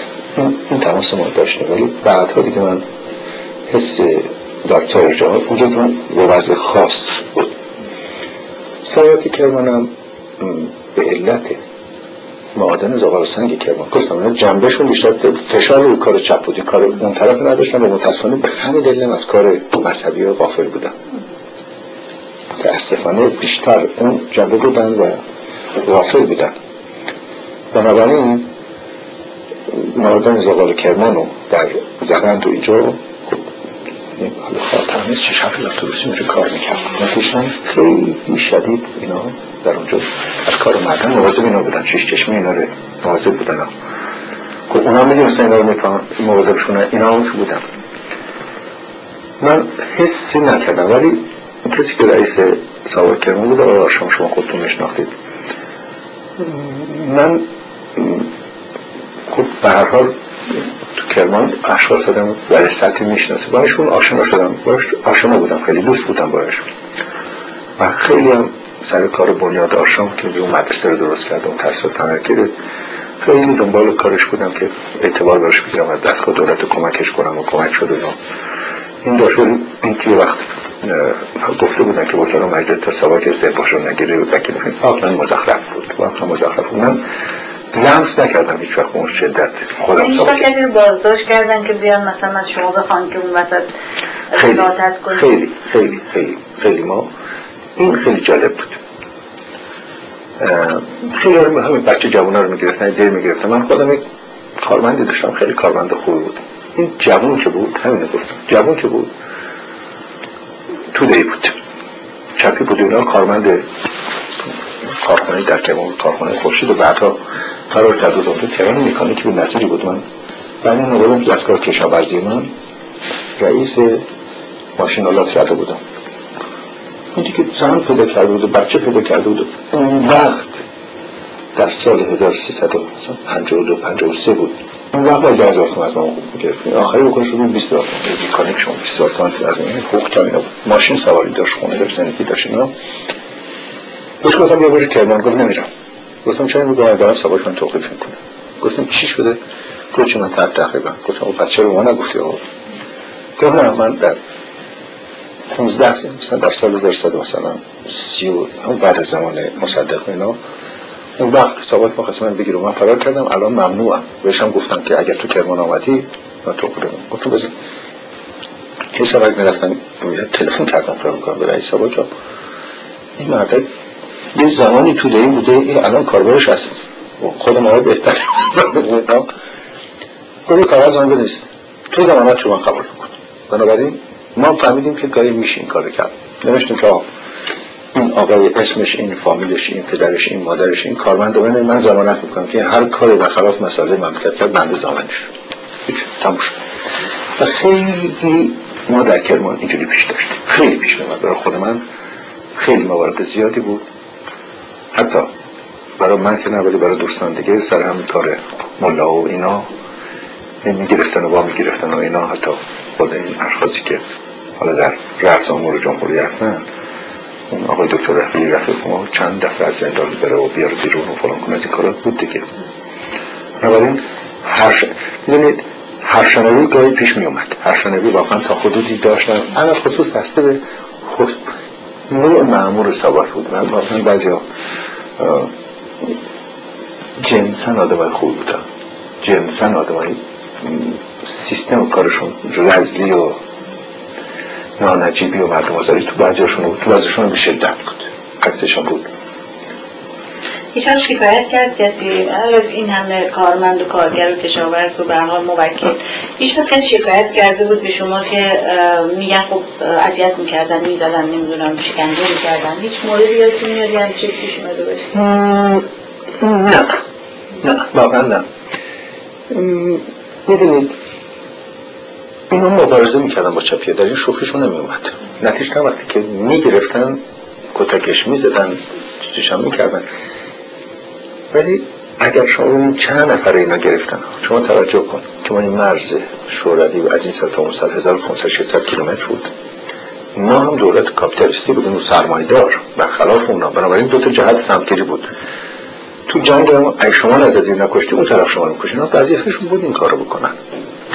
بنابراین اونا اینا رو می‌کشتن، اینا اونا رو می‌زدن. حالا بعد میگم باز نانجیبی و رذالت اینا هم در کار بود. اگه شما نگاه کنید این همه جنجال کردن، خب بعد که آقایون دستگاه فعلی آمد رو کار، اولشون مجاهدین خلق بودن، همشون هم چپی و توده‌ای و توده‌ای سوار بودن، تمامشون. چند نفر تونستن بگن، چند نفر رو کشتن. هی بردن که آقا اینا شکنجه دادن، تعداد من واقعا فکر کردم، من خبر ندارم. ولی به هر حال در هر سیستمی یه دستگاهی باید حافظ منافعش باشه. حالا اگر تو اون دستگاه یک بیش از اندازه من پیشروی میکنن، اون دیگه تقصیر رژیم نیست، ولی به هر حال بود. یا مثلا من واقعا به اون صورتی میگه درگیری پیدا نکردم، یعنی من بی اطلاع بودم از اون مسئله به اون صورت. خب این دو دوره که شما وکیل بودین، دوره رستاخیز و دوره حزب ایران نوین، تغییری کرد در نوع آدمی که وکیل شد یا اینکه چجوری؟ چون یه از حزب ایران نوین که داره کمتری وکیل شدن در نسج دکتران مجلس من تغییری ندیدم. واقعا من اعتقادم بر اینه که این جماعتی که در این دو دوره من دیدم واقعا آدمای موجهی بودن. یعنی حالا یه عده میگن دولت انتخاب کرد، یه عده میگن شاه انتخاب کرد، یه عده میگن ساواک انتخاب کرد. واقعا اگرم در شرایط آزادی بود، حداقل به دقیق به شما میگم 75% اینا که وکیل شدن بازم وکیل میشدن. این مسئله است. دوره رستاخیز خب این سوابری کردم، این واقعا یه آزادی بیشتری در کار بود و مردم به این نقطه رای میدن. میگم آزادی بیشتر از این نظره، چون خیلی از اون 9 نفر اشراف مجددی هم بودن. نمیشه گفت در تمام شهر کرمان، استان کرمان ما 9 نفر بودیم، تاختی جدا گفته نه، اشخاص دیگه هم غیر از این 9 نفر بودن، ولی در بین این 9 نفر دخالتی نبود. یعنی هر که مردم خواستن رای دادن و وکیل کردن. مسلم اگر دیگه من جز 9 نفر میدم، اونا هم شده میشنم. ولی نه، در این قسمتش قطعی بود. خب شما خودتون در جریان نحوه 9 نفر در زمان رستاخیز بودید، مثل این که به چه شرایطی انتخاب میشدن و چه کار میکردن و چه کار نمیکردن به این صورت. بنابراین زمان حزب ایران نوین از نظر وکلا مجلسی تغییری پیدا نکرده بود، وضع هم فرق نکرده بود. در این 2 سال هم نه، از اواسط زمان آموزگار، خودپذیری آموزگار به بعد، مجلسی کمکی حالت باز بودن بیشتر پیدا کرده بود. واقعا پیش می اومد ما در کمیسیون مجلس حرفا زده میشد همیشه. خب ببینید شما، من 4 سال آخر یعنی دوره رستاخیز تمام شد، رئیس کمیسیون کشاورزی بودم. واقعا الان که چشمم هم می‌ذارم، ما مسئله این نداشتیم که در کمیسیون مطرح نکنیم، از هر جنبه‌ای که شما فکر می‌کنید جنبه‌ای صحبت می‌شد. واقعا خب بودن کسانی که معتقد بودن اصلاح طرز کار درستی نیست و نبوده. صحبت میشد با احتیاط، ولی صحبت میشد تو مجلس. البته خب اصل اول انقلاب شاه مردم بود و فلان اینا صحبت بود. خب صحبت میشه گفت که بعضیش هم بی‌رویه نبود. من خودم دارم فکر میکنم این کار انقلاب اصلاحات ارضی بیشتر جنبه هیاهو جنجالش بیشتر از جنبه واقعیتش بود. خب شما خودتون تو درستم یکی از مالکین عمده کرمان بود، رفتید تو دهات، میدونید حالت قدیم مملکت ما ارباب به اون صورت ارباب نبود، رعیت هم اون صورت برده. ممکن بود در قسمت کرمان که واقعا این صحبت ها نبود. ممکن آذربایجان هم خیال نمی کنم یک حالت تفاهمی همیشه برقرار بود، یه سرپرستی همیشه مالک ده میکرد، میومدن میرفتن. این نسل اجتماعی ما رو به هم زدن و به جایی هم که مردم راضی بشن همینایی بودن که دنبال آیتولا را افتاد. یه مقدار زیادشون ما بیش از اون که فکر بکنیم آب و زمین استفاده نشده داشتیم.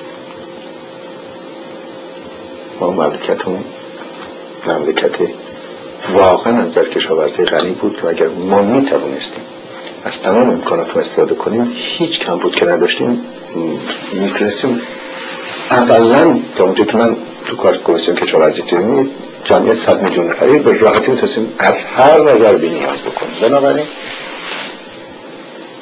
بیشتر جنبه تظاهرش بیشتر بود. ما خب اون زارعین زمین کناری بهش میدادن، حقوقش هم که میرفت بالا. پس من ارباب یا جابر میتونستم، من خودم به شما دادم، هیچ ملکی از من نگرفتن، هیچ تحصیلی نکردم که مخالف باشم. ولی بنده که احتیاج به کارگر کشاورزی داشتم ناچار شدم چشمم کور بشه، بیام شریکش بکنم، بیام پول بهش بدم، بیام منتج بکشم، چون که این سال آخر جور شده بود سر کارگرم بیارم. بنده 200 هکتار زمین داشتم که بعد می‌خواستن اصلاحات ارضی کنن، 100 هکتارشو بگیرم بدم به زارعین. کنار من 2000 هکتار زمین بیکار آب بیکار بود. ما این جنبه خورده میشه صحبت خیلی جسته گرفت تو مجلس و یه پرده و ابهام بود. واقعا هم سر این یه سال آخری به شما بگم، خب صحبت‌های شد، خیلی قوانین یه تغییراتی داده میشد، جنبه باز شدنی باید تو مجلس. چیزی که اینو یادم نره به شما بگم، انشالله که یه طرفه به قاضی نرفته باشم.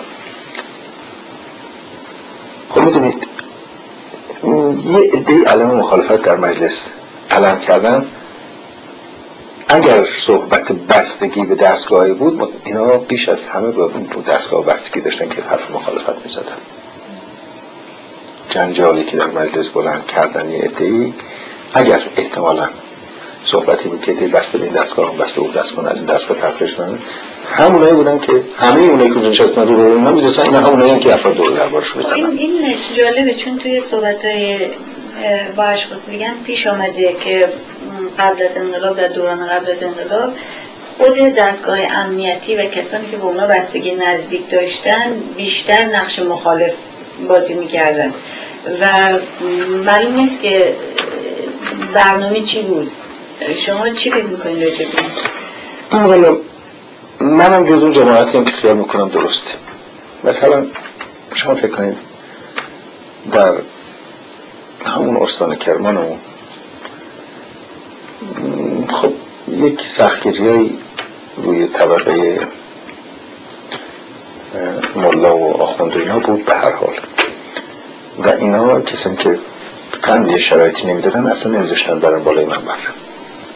من حالا که بعد نگاه میکنم بعد 3 نفر بودن که نبودن، یه الواقع همه اونا بودن بالای منبر میرفتن، اونا بودن که کمکای بهشون میشد. خب نمیشه بگیم در تمام این جنجال شما دونید 3 نفر بودن که آدم انقلاب کردن، اونا بودن. حالا چرا چجوری و چطور شد که منحرف شد، این یه چیزیست که باید خود روش مطالعه کرده. در ارتباط با این موضوع در دوران نخست وزیری آقای آموزگار کمک‌هایی که دولت به این گروه مذهبی میکرد قطع شد. شما اطلاع داشتید؟ شما فکر می‌کنید این مهم بود در این که به حالت منفی به وجود بیاره؟ بدون شک. ولی کمک‌ها قطع شد، ولی کمک بازم میشد. کمک میشد. نحوه کمک 2 صورت بود. کمکی صورتش بود که دولت میکرد، به صورتش بود که مردم میکردن با اون اقتداری که ساواک داشت. اگر میخواست جلوگیری کنه که مردم با آخونده پول ندن خیلی براش ساده بود. همین نمیگم جایی بحثه که اینقدر پول فرستادن پاریس، اینقدر پول فرستادن اونجا. محال بود ساواک مطلع بشه، یا محال بود تاجری پول بفرسته. هیچ کدوم اینا رو دفتر نکردن که این پولا رو کجا میفرستید. نمی‌دونستن. چرا فکر می‌کنید؟ اصلا واقعا برام یک آدم هنوز ما نمیتونیم قضاوت بکنیم، برای که همه چیز در اختیارمون نیست، همه اطلاعات در میاد، هر قضاوتی بکنیم قضاوت بی‌چساری. این یه واقعیت است. این دو جنبه داشت، هم جنبه خرج کردن پول بود، کار اشتباهی بود، خیلی اشتباه بودی که یکی از اشتباهات بود، البته اشتباه زیاد بود، یکی از اشتباهات بود مخصوصا در اون زمان شما بود. یکی هم باز این هم کمک دو تجربه باشه، یکی نمیدونم چندین میلیون تومان در اختیار شخص نخست وزیر بود، یه مقداری هم مردم پول میدادن یا واقعا میدادن، نمیشه بگیم به عنوان سهم امام و زکات فلان، یا هم خیلی رسمی میدادن. خب چطور دستگاه ساواکی که در خود حواسش جمع بود میدونست که فلان تاجر بازار داره هر ماه 100,000 تومان، 10,000 تومان، 5,000 تومان یا در آخوند میده یا میفرسته نجف یا میفرسته فلان جا. خب چی؟ یعنی کوتاه آمدن، اون سر قطع کردن، این سر آزاد کردن و صداشون در نمیاد، در حالی خب یعنی یا هماهنگی نبود. آخر شما اشاره کردیم به اینکه ساواک بیشتر از چپیان میترسید، آیا این بود که دست راستی و مذهبی جدی نمیگرفتن؟ دوباره از خود میدونستن. ساواک نمیترسید از چپیان، به نظر من ساواک اصلا از چپیان نمیترسید. ساواک دستگاه را از چپیان ترسانده بود برای که خودش موجه بده، که وجود خودش موجه بکنه که این ما نباشیم همچی میشه و همچی میشه و همچی میشه. به نظر من این بود بیشتر، نه ساواک اصلا به نظر من از چپیان نمیترسید. دکونشون بود، دکونشون بود و جایی نخوردنشون بود. اما از مذهبی ها چی؟ از اینا وحشتی داشتن یا نداشتن؟ من خیال میکنم نداشتن، حالا تقویت چونه کرد باشن در کارشون کوتاهی کردن یا ارزیابیش نمی کردن. برای ارتباط زیاد داشتن با مذهبی ها. اولین باری که شما احساس کردین که وضع مملکت به طرز خطرناکی به هم میخوره یا خطرات متوجه سیستم سیاسی هست کی بود؟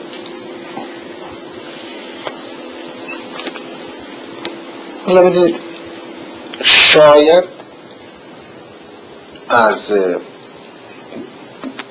جابجا شدن هویدا و شاید من از نظر خودم هیچ وقت یه حزبی شدن نتونستم، چیزشم رفتم و میدونید ناچارم عضو حزب شدیم و از حزب رستاخیز میگه به نظر من از همونجور کاره را افتاد و این بسا تغییر هویدا یا اینا خودش یک علائمی بود که یک چیزی داره پیش میاد. این چیزه من خیال میکنم حتی تا همین اواخرم عده زیادی پیش بینی نمیتونستم بکنم. یه وضعی شد که من خود من که اینجوری که شد امکان نداشت بتونم فکر کنم که اینجور اینا این سرکار محاسبه شده، برنامه ریخته شده که امروز که به هم خورد فردا اینجوری اینا مستقر بشن. خب نبید تحصیصات و دکتر اینا محاسبه شده بود، بنابراین نمی شد. یعنی این اقلا 6-7 ما بود که شدید اینا دنبال کار بودن. چطور ساواک نمیتونستید بفهمید، یا حرف نمیزد یا فکر نمیکرد و این همه دست به دست هم داد. خب شما یک اسبه هاره پرزوری رو دهنه بزنید یه دفعه بکل دهنه رو بدید، خب معلوم که هر جا دلش خواست میره. شاید اشتباه از اینجاش تا حدودی شروع شد. یک فنری رو حد اعلی 15 سال 20 سال 30 سال یک جوری نگردید، بعد خب باید این یواش یواش ولش کرد. یه دفعه ولش کردنش خب میره به هوا و شاید یه مقداری هم گرفتاری ما به این مسئله بود. ما در خود مجلس که احساس کردیم که یعنی فضای مجلس که به جایی رسید که فکر میکردیم که آتیه نیست برای رژیم؟ ما هیچ وقت فکر نکردیم که آتیه نیست برای رژیم، واقعا عده زیادی هم اینجوری فکر کرد. ما هیچ وقت اینجوری فکر نمیکردیم که آتیه برای رژیم نیست. ما فکر میکردیم همیشه رژیم میشه نجات داد. من تا از این راهی که رفتم میخورده مشکلاتی بود که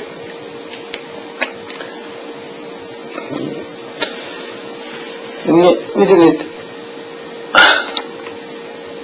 ما همون تنها رو قاضی داریم میریم و رفتیم شما هم دنبال اینه که خودمون موجه کنیم که اگر نشسته بودیم یه جایی یکی که بله من رفتم پلو علازم ایشون گفتم که قربون همچی یک کرده بودید بکنید همچی بکنید یه آقای این گوشه نشسته بود هیچی نگاه من چه خوب صحبت تموم شد ولی منم سالها آجودم شخص جا بودم خیال نمی کنم شما به بس شما جرأت میکرده جلوش اصلا حرف بزنید تا چه برسه به همچی گفتم شما یه مقدار یواش شبات گرفتیم تو خونه خوابیدیم بیخوابه به کلمون زده فکر کردیم یه کارایی می‌کردیم فکر کردیم صحبت کردیم اینا رو اول به خودمون دروغ گفتیم باوریمون شد الان داریم تحویل مردم میدیم این هم مسئله هست من واقعا از خودم دوستان دیگه هم داشتیم پیشبینی این وضع نمی‌کردیم هیچ کس نمی‌کرد تنها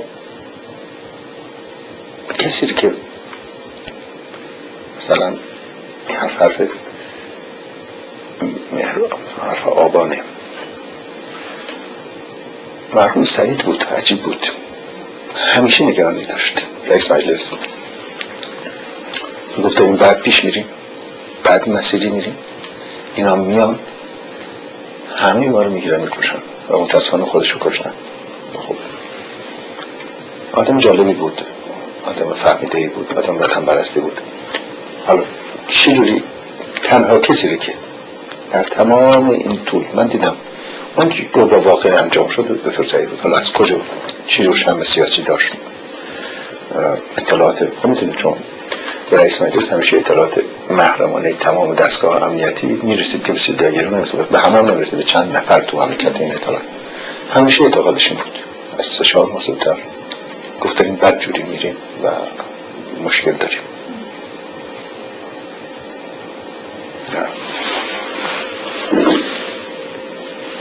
من به هر حال خودم واقعا تا روزی هم که از ایران اومدم بیرون حس نمی‌کردم شما میشد در اتاق شدم خوف کنم قالش جا کنم و سر میزنم یا من از ایران دقیقا روزی اومدم بیرون روز بعد از اومدم شافقی این شما روز شنبه اومد که ما رفتیم مجلس رای دادیم به حکومت وقتی ها خیلی هم شدید از هر جهت تهدید و با تهدید و فلان اینا خب معتقد بودیم کار کردن اینا رو رفته بودش مجلس معتقد بودیم که میشه نجات داد حالا یه پشت و هرده چو گذشت متاسفانه نمیشه واقعا نمیدونم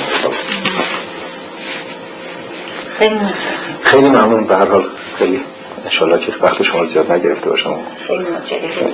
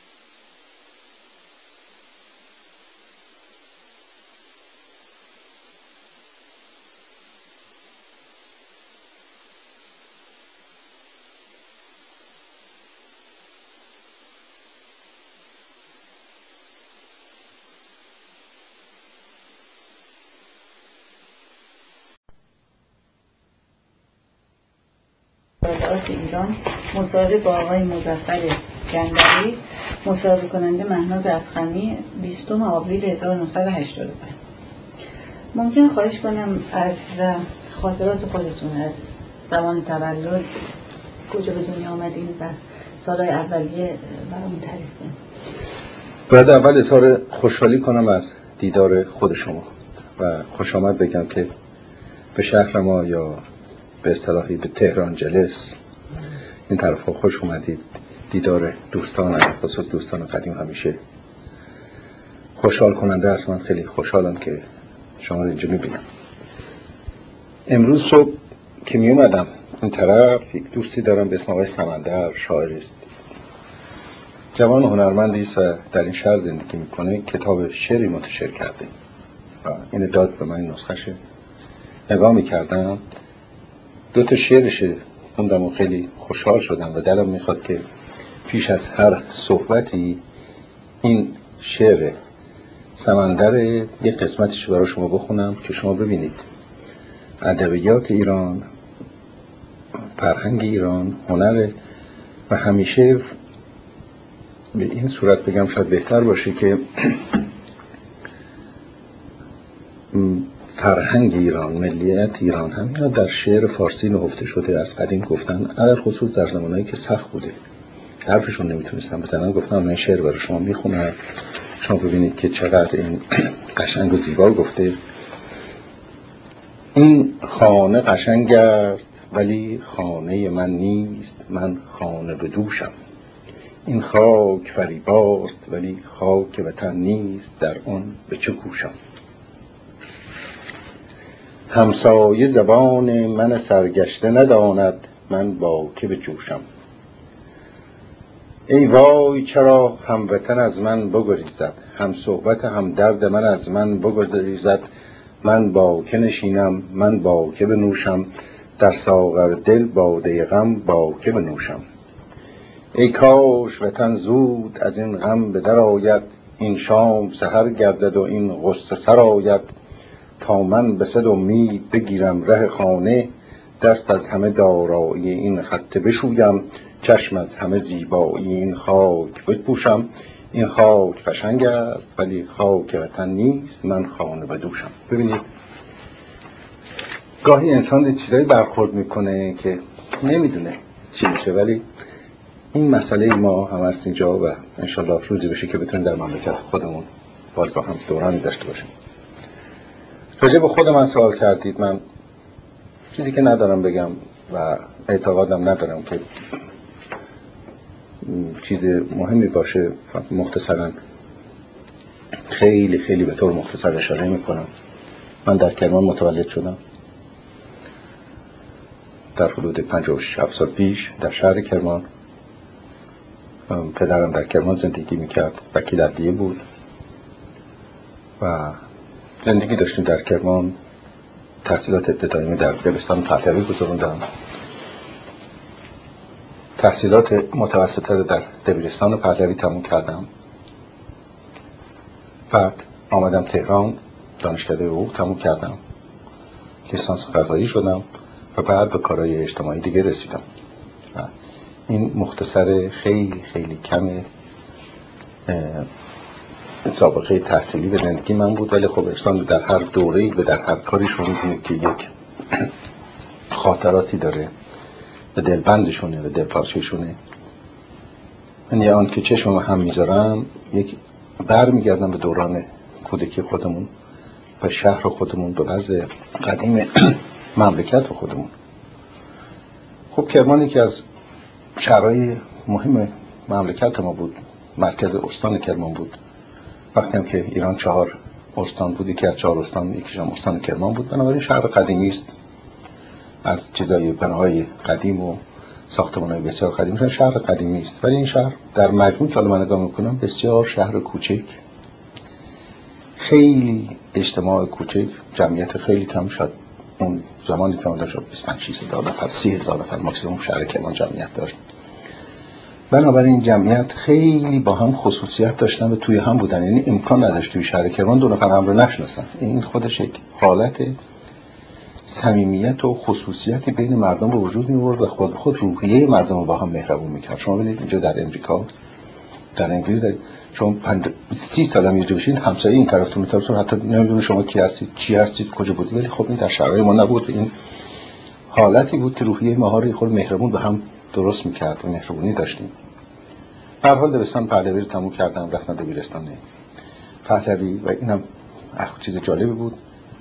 دبیرستان پهلوی در یک جایی که درست شد که قبلا مدرسه جمع بود. این مدرسه جمع هم انگلیس‌ها درست کرده بودن در زمانی که اینا SPR داشتن و بر جنوب ایران اوکراینی داشتن و در حقیقت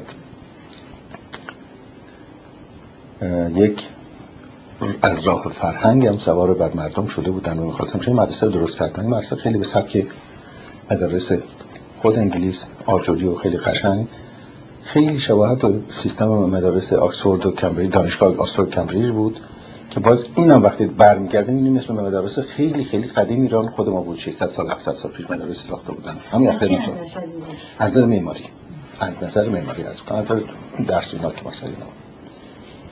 در حال در اون مدرسه بودیم. تنها مسئله‌ای که از دوران جوانی و یعنی بچگی یادم میاد برداشتن چادر در کرمان در زمان رضا شاه فدایی. خب میدونید تا اون وقت چادر بودن همه زنا. زمانی شد که دستور دادن که چادر رو بردارن. چادر بردارن یه خیلی جالب بود که زنا خب چه خدمتی شد به زنا. واقعا از اونجا شروع شد خیال میکنم. نصف مملکت ما که متاسفانه باز برگشتن به همون صورت، البته نمیشه برگردن. یه چیزی که به جلو رفت دیگه برنمیگرده، ولی خب به هر حال کشف حجاب بود یا برداشتن چادر بود، عنوان کشف حجاب معروف بود. و خانم‌ها تمام میبایست که برن به در جشنایی که میگیرن زنا برن اونجا شرکت بکنن. چیزی که می‌خواستن شرکت بکنن خب لباس که نداشتن، نمی‌دونستن چی بپوشن، زمنا نمی‌خواست نامحرم اینا رو ببینه. نتیجه پالتوهای شوهراشون تمام پوشیده بودن، پالتوهای زمستونی، یه دونه کلاه می‌گذاشتن سرشون، یه دونه دور سر دور گردنشون. خلاصه یه حالت خیلی جالب و بامزه بود، ولی به هر حال خوشبختانه این کار شد. دوم نسل مذهبی بود در ایران. اون وقت شدید بچه‌ها رو از همون کوچیک به حالت پیروی از مذهب و اینا بار می‌بردن. یک دوم بی احترامی و کم ارزش قلمداد کردن سایر ادیان. شما دیدید در کرمان تعداد زیادی زرتشتی بود، تعداد زیادی کلیمی بود. اینا به هر حال اونام انسان بودن خودشون، ولی من خاطرم میاد که هیچ کلمه‌ای به هیچ زرتشتی در شهر کرمان اجازه نداشت سوار الاغ بشه. اگه می‌خواست سوار الاغ بشه باید روش به طرف پشت الاغ بکنه، سوارش اینجوری بره و از ترس آخونده. اینم مسئله بود که در زمان رضا شاه نفوذ مذهبیون کم کرد و واقعا این دو مسئله بود که از اون طرز فکر مردم راه پیش رفت. از اونجا به نظر من باز شد که جلو این دو مسئله گرفته شد. شاید هم یکی از مسئله دشمنیایی که مذهبیون با این نسل جدید و خاندان پهلوی دارن یکم از اونجا شد که کم کردن حیثیت و اعتبارشون توی مردم یواش یواش به صورتی در اومد و ای کاش این کار تا آخر باز یه سره پیش رفته بود. ما دو دوزه بازی نکردیم، دو سره گاهی به این طرف و گاهی اون طرف نرفته بودیم. به هر حال این مسئله کار من بود تا آمدم تهران. به دانشکده حقوق رفتم. در زمانی به دانشکده حقوق رفتم باز مجددا در سال 1127 یا 26-27 بود و همون همزمان با هیاهوی ملی شدن نفت و تظاهراتی که میشد و دکتر مصدق وکیل مجلس بود و خیلی سرشناس و دو تا از همشهریای ما که یکی آقای دکتر بقایی بود، یکی مرحوم رضوی که هم وکلای کرمان بودن و هر دوشون با مصدق شدید همکاری میکردن در مجلس. و بعدم استادی داشتیم به اسم آقای دکتر شایگان. خب آدم معروفی بود، بی‌نظیر بود، آدم مطلعی بود، هم از نظر فقه اسلام خیلی قوی بود، از نظر حقوق جدید آدم یکی از بهترین استادان دانشگاه بود. اینم از تهران جزو هواداران مصدق بود، بعداً به عنوان وکیل مجلس انتخاب شد.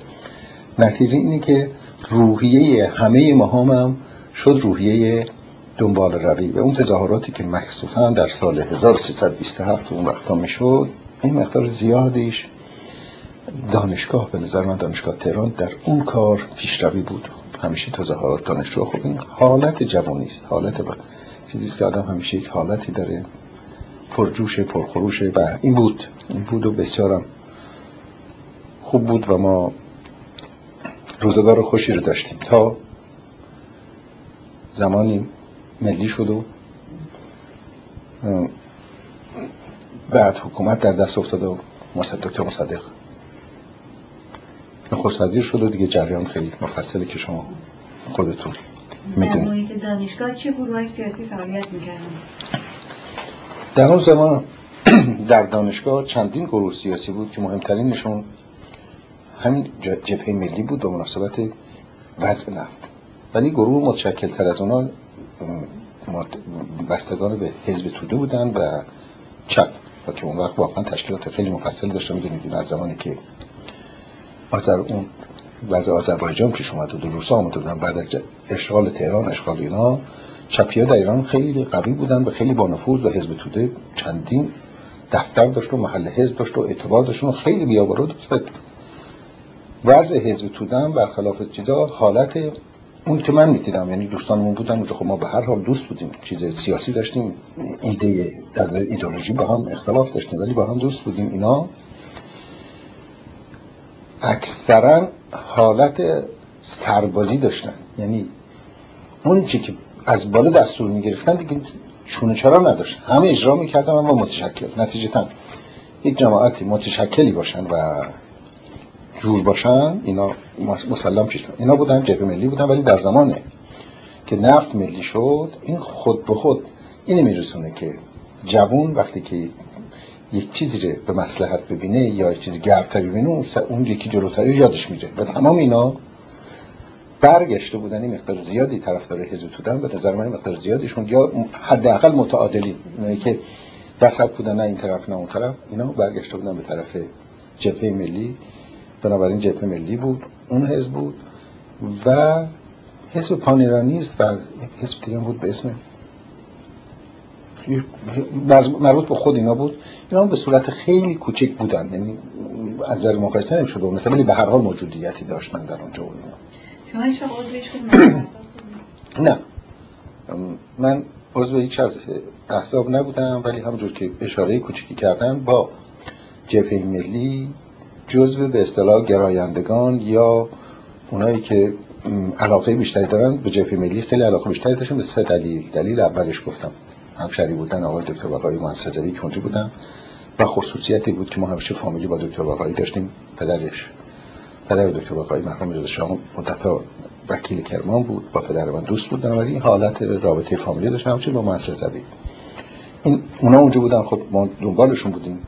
دکتر شایگان دانشکده حقوق درس میداد، مصدق دانشکده حقوق درس داد، مسلمه که شاگردی خود دنبال. بنابراین من اصولا از نظر فکری و همکاری بیشتر دنبال جبهه ملی بودم. فراموش کردم اون وقت حزب ایران هم بود، حزب ایران هم بود که آقای علایار ساله و همین دکتر سنجابی و این جماعتی که بعدها شدن جبهه ملی ایران، اینا هم حزب ایران بودن. ببخشید من گاهی سینم خورده میزنه، اشکالی نداره دیگه، پیریه. به هر حال با جبهه ملی خصوصیت داشتم و بودم دیگه. دانشگاه تموم شد ولی نمیدونم بخورده چی شد، ولی یواش یواش اعتقادم کم شد به دو مناسبت. اولا تو خودشون شکاف افتاده بود، درستانی من نمیدونم این صندلی قدرت چه خاصیتی داره که هر کی روش میره چینه یواش یواش حس خودخواهی و جاه طلبی و خیال میکنه از همه مردم بیشتر میفهمه و هیچ کی بعد از اون چیز نمیفهمه. این پیش آمده بود. اینا خود مرحوم مصدق برای حفظ موقعیتش که همیشه پا بر جا بمونه شاید نمیتونم، ای کاش یه خورده زودتر فوت شده بود، 2-3 سال زودتر. آدم وطن پرستی بود و خب به ملی شدن نفت خیلی خدمت کرد، مملکت رو شناسون، ولی دیگه از یه حدی جلوتر نمیشه رفت. میتونید آدم با یه طرفش دست و دندون و سنگ باشه، یه طرف توپ و اسلحه و پول، نمیشه. باید آدم موقعیت زمان و کتاب وضع و اینا رو بسنجه دیگه، خورده واقع بین باشه. زمان سی‌تیر شما دانشگاه بودین یا کدوم سی‌تیر؟ زمان مصدق تظاهرات معاقب. بله، من تمامش تهران بودم، در تهران بودم و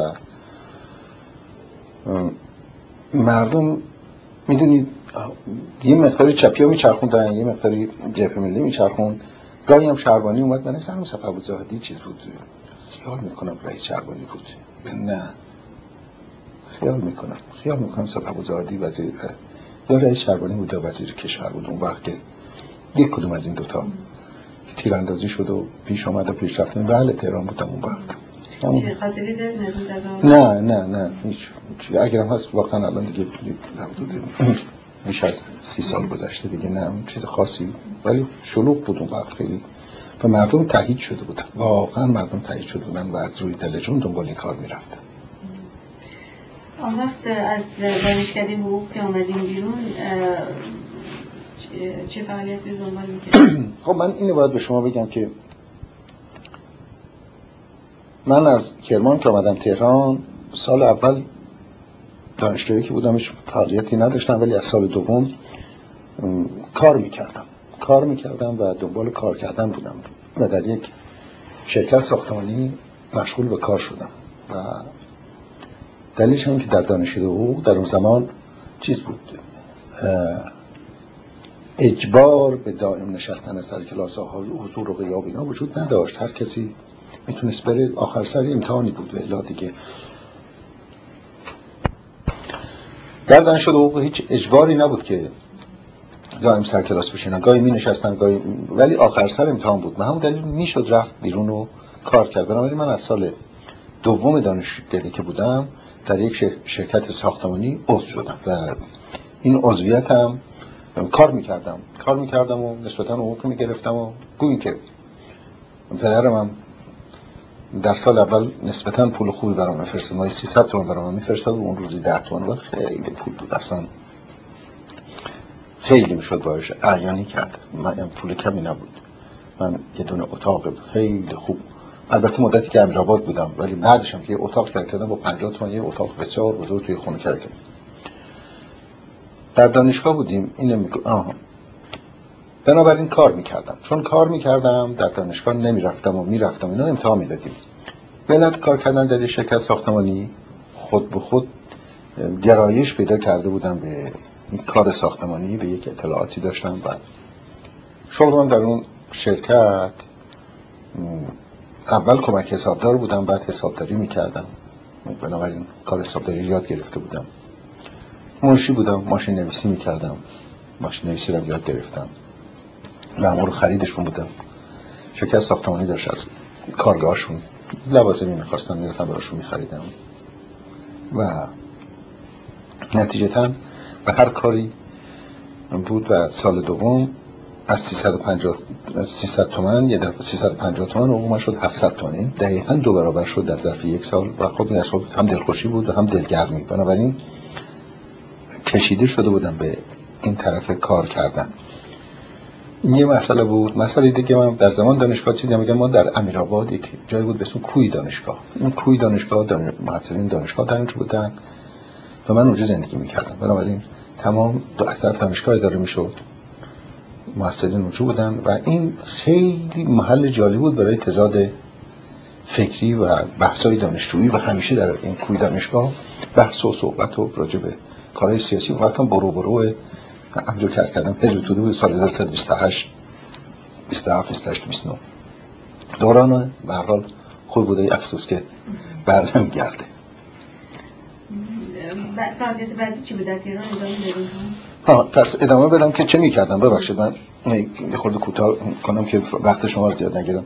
من دانشکده که تموم کردم، کسانی دانشکده رو تموم کردن دو راه داشتن، سه راه، یکی برن کار آزاد بکنن، یکی برن کار آزاد به غیر از کارهای قضایی، یکی برن در وزارت دادگستری کارمند وزارت دادگستری شم قاضی بشن، یکی وکیل عدلیه بشن. من تصمیم گرفتم که برم وکیل عدلیه بشم. این دلیل رفتم امتحان کارآموزی دادم. امتحان کارآموزی هم که داده میشد به این صورت بود که شما باید یک سال با یک وکیل دادگستری کار بکنید، به عنوان سرپرست شما بود، به شما کار یاد میداد، بعد از یک سال از شما امتحان میکردن و شما میشدید وکیل. رفتم دنبال این یک سال. در همون زمان، این زمان مصدق بود، یعنی سال 30 من دانشگاه رو تموم کردم. لطفی وزیر دادگستری بود و اومد گفت ما وکیل زیاد داریم، وکیل نمیخوام، در حالی که هیچ یادم نبود. جلوی پروانه دادن وکالت به ما رو گرفت و گفت باید کارآموزی 2 سال باشه. بعد برای تهران جواز نمیدادیم، جواز نخواهند داد و باید ما میرفتیم به شهرستونا. این بود که 3-4 سال طول کشید. چون 3-4 سال طول کشید منم دانشگاه رو تموم کردم و خب ملتون 2-3 سال تجربه‌ای که در کار ساختمان و ساختمانی و اینا پیدا کرده بودم، این نتیجه هم چرا خودم این کارو نکنم. این که شرکت درست کردم با یه سرمایه کوچیک و شروع به کار مقاطعه‌کاری کردم. و اولش هم کار مقاطعه‌کاری در ایران به این صورت بود شرکت‌ها رو درجه‌بندی می‌کردن و بهشون کار نمی‌دادن. باید حتما درجه‌بندی. نتیجه ما می‌رسیم کار از شرکت‌های دیگه به عنوان دست دوم بگیریم. این کارو کردیم، 2 سال کار دست دوم گرفتیم، انجام دادیم، هیچ خاطرمون نمیره. اولین کار دست دومی که ما از این شرکت گرفتیم یه آسفالتی بود بین کاشون و فین 6 کیلومتر. این اولین کاری بود ما کردیم با یه اعتبار خیلی کمی، واقعا ما که رفته بودیم اونجا اون کار رو انجام میدادیم. در حدود کارگر به نظرم 3 یا 4 قرون حد اکثر مردش بود. فراموش کردم وقتی هم که شرکت راسا بودم باز دنبال کار ساختمان بودیم. بعد فاصله داشته تا کم 1 سال هم در شرکت راسا کار میکردم. اینا یک ساختمان برنده شدن در کرمان، ساختمان بانک ملی کرمانه. به اون دلیل من رفتم کرمان. و ساختمان مهندسشون هم، البته من کار فنی که نمیدونستم، این مهندس بود، منم به عنوان مدیرش کاراشون و اجرای کار و انجام و کار و تهیه مقدمات و مصالح و کارگر و اینا هم کار رو خوبی انجام دادیم و بلافاصله شرکت راسا کشیده شد به کار معدن و من مدتی در کرمان دنبال کار معدن بودم برای شرکت راسا که معدن پیدا کنیم، یعنی ببینیم در کجای کرمان معدن هست که اینا برای پروانه اکتشاف رضا اداره معادن اون وقت بگیرن و بعد بیان و درش کار بکنه. 1 سال 1.5 سال اونجا دنبال اون کار بودم. مجموعاً اینه که در اون 1 سالی که کرمان بودم خب خصوصیت بیشتری پیدا کردم دیگه. لیسانس هم گرفته بودم با مردم کرمان و اون 1 سالی هم که دنبال کار معدن بودم تمام دهات و کور دهات کرمان، شاید در ظرف 1 سال 1.5 سال من اونجا بودم دیگه گشته بودم. من جایی نیست در کرمان که دهی نیست که توش نخوابیده باشم، نمونده باشم، شهرهای بزرگ ندارم، تمام کور دهاتی. اینه که کرمان الان من تو چشم هم بذارم تمام جاش جلو چشم، خب آشارش هم هستن دیگه، اونا به جای خود. این وضعم بود. بعد اومدیم تهران، شرکت مقاطعه‌کاری درست کردم. اون وقت من جواز وکالت دادگستری رو دادم، بنابراین من شدم وکیل عدلیه. ولی حسابی کردم دیدم اینجا کار پر جوش و خروش‌تره و نیروی توان آدم بیشتر میتونه بهش مصرف کنه و درآمدش هم خیلی بهتر از اون بود. اینو کشیده شدم و خب شرکت کنم یواش یواش کارش بالا گرفت و خیلی یکی از خیلی اقلا از یکی از 10 شرکت بزرگ مملکت شده بود در کار ساختمان و ساختمانی اینا و این مقدار زیادی کار ساختمانی میکردیم تا زمان تا سال 1140. سال 1140 آقای دکتر امینی شد نخست وزیر و از روزی که آمد اولین حرفش بود که مملکت ورشکست است و کمربندها رو ببندید و از این صحبت‌ها و تمام عده زیادی رو به جرم دزدی و چی گرفت و زندان کرد و مدتی مملکت مشغول و بیخود کرد که بلافاصله من بعد از رفتنش که دیگه اون مسئله هم یا بود به نظرم که اصلاحات ارضی پیش کشیده شد و بعد انقلاب سفید پیش اومد و که بعدم دیگه اون رفت کنار حسن علی منصور شد نخست وزیر و اون گروه مترقی خیارانه درست کرد و بعد حزب ایران نوین که سابقه از اونجا درست شد. اون وقت دیگه من کشیده شدم به کار ساختمان، بنابراین کار وکالت عدلیه رو به قول خودم یدک می‌کشیدم. وکیل عدلیه بودم، چون بعدم وکیل عدلیه شد دیگه کسی نمیتونه وکالت عدلیه آدم از آدم پس بگیره دیگه، تو جزء کارهای دائمی آدم میشه. مرکز شرکتتون کرمان بود؟ نه، مرکز شرکت تهران بود و در تمام مملکت ما کار میکردیم. اولین کاری که ما گرفتیم طرف طبقه غرب بود، مرز عراق بود، قصری و کرمانشاه اونجا و در اهواز کار داشتیم، در خوزستان کار داشتیم خیلی زیاد. کارهای گمرک ما میکردیم، و انسان الله که خود چشم هم میذاره هیچ خاطرم نمیره اولین کاری که ما کار ساختمانی برای شرکت گرفتیم یک لوله کشی آبی بود از رودخونه بلوند، خیال میکنم به خسروی مرز عراق تا اینجا در حدود 6 کیلومتر راه بود. بنابراین ما رفتیم اونجا که لوله کشی رو بکنیم. یه مقداری هم اونجا گمرکش یک اداره کوچیکی بود که در زمان بلژیکی‌ها اونجا ساخته شده بودن.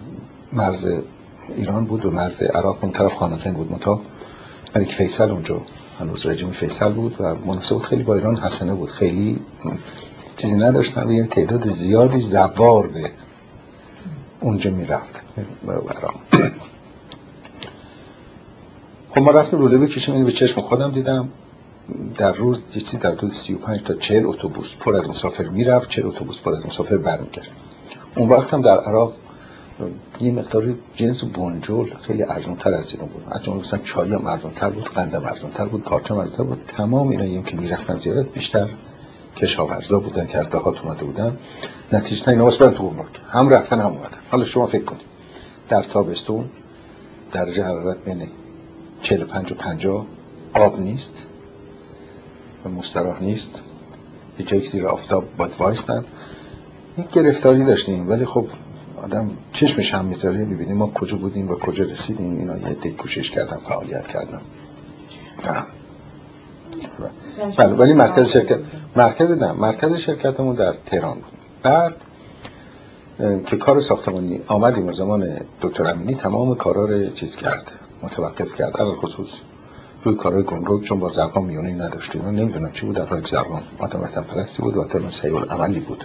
خیلی خدمت کرد. یعنی واقعا میشه گفت وضع گمرک ایران به صورت آبروبندی در آورد، به فرمی انداخت و بنابراین بیکار شدیم. نتیجتاً از کار ساختمانی به کار راهسازی افتادیم. کار راهسازی اولین کاری که گرفتیم مناقصه بود. بعد در مناقصه برنده شدیم. کاری بود بین کرمان و سیرجان. راه بود در حدود 100 کیلومتر با خیال می‌کنم 35 میلیون تومان اعتبارش بود. رفتیم شروع کردیم به کار ساختمانی. این کار ساختمانی برای من یک پیش آمد دیگه رو درست کرد. اون خیلی جالب بود. این در همین حوالی این راهی که ما می ساختیم یک ملکی مربوط به پدر من وجود بود. سالها مخروبه شده بود و بعد من به فکر افتادم که از موقعیت استفاده کنم و از وجود ماشینالات و این کارمون استفاده کنم، بیمه که آباد کنم. خب رفتیم دنبال شما میدید اکثر املاک کرمان قنات داشتن. قنات هم یواش یواش خوش شده بود به علت خشکسالی و دیگه قابل استفاده نبودن و از طرفی هم شروع کردن به چاه عمیق زدن. نتیجه این چاه هم شده بود که سطح زیرزمینی آب آوردن پایین. شما فکر کنید اگر یه سطح زیرزمینی آب نیم متر میرفت پایین‌تر این تمام اراضی این زمین از دست میرفت. قنات آب یه جای دیگه در اون. نتیجتاً اون رو فراموش کردیم، رفتیم دنبال چاه زدن، چاه عمیق و اونجا شروع کردم. از سال 1300 خیلی کم 42 بود یا 43 بود که تا این روزی که می آمدیم در سال تا سال 57-58 یکی از بزرگترین مراکز کشاورزی بود. اونجا در حدود 400 هکتار 400 خورده هکتار باغ و پسته بود، تمامش مکانیزه بود. در حدود 70-80 هکتار باغ و سیب بود و این مزرعه‌ای به طور نمونه ایجاد شده بود. خیلی جالب و خوب و همون باعث شد که یواشاش من علاقه‌مندی پیدا کردم به کار کشاورزی. در نزدیکی همونجا یه مزرعه دیگه خریدم در قسمت گرمسیر کرمان. یعنی کرمان از نظر کشاورزی خیلی جالب بود. با فاصله 50 کیلومتر 40 کیلومتر تابستون درجهش بود 30 درجه سانتیگراد، دیجش بود 45 درجه سانتیگراد. خیلی اختلاف بود در زمستان تابستان نتیجتاً. و خب اینم خدمت شما عرض کنم که به طور کلی از نظر کشاورزی هر چه هوا گرم‌تر باشه مستعدتر برای کار کشاورزی. این به واقعیت مثلا اونجا هم به یک کار کشاورزی دیگه مشغول شدم و این دو کار کشاورزی در حقیقت دیگه طوری منه هم مشغول کرد هم عاشق رو خودش کرد که من یواش یواش این سالهای آخر دیگه کار مقاطی کاری رو تقریبا ول داده بودم. تا زمانی وقت من شدم که به کلی ول دادم ولی به طور کلی طوری منه به خودش کشون. خیلی خوشحالم و خیلی دوست داشتم در اونجا مقدار زیادی دنبال کار درخت مرکبات و کاری که به مفجاتی که مال گرجیره پرداختم و بعد از این به این نتیجه رسیده بودم که ما واقعا اگر مملکت ما بیش از اندازه استعداد کشاورزی داشت و آب و زمین و اینا داشتیم و اگر واقعا میرسیدیم و اعتبار کافی داشتیم و اصول کشاورزی رو رعایت می‌کردیم و خب حالا به هر حال مملکت سرجاش هر میشه این کارو کرد. شاید ما جمعیت 100 میلیون هم میرسید، هیچ احتیاج به این که 100% خودکفا بشیم، چون اینقدر آب داشتیم، اینقدر زمین داشتیم، اینقدر کشاورزیمون مقدماتی بود و بازدهی زمین و اراضی کشاورزیمون کم بود که دیگه حد براش نمیشه قائل شد. دورانی که شما در کشاورزی کار کردین چند سال بود؟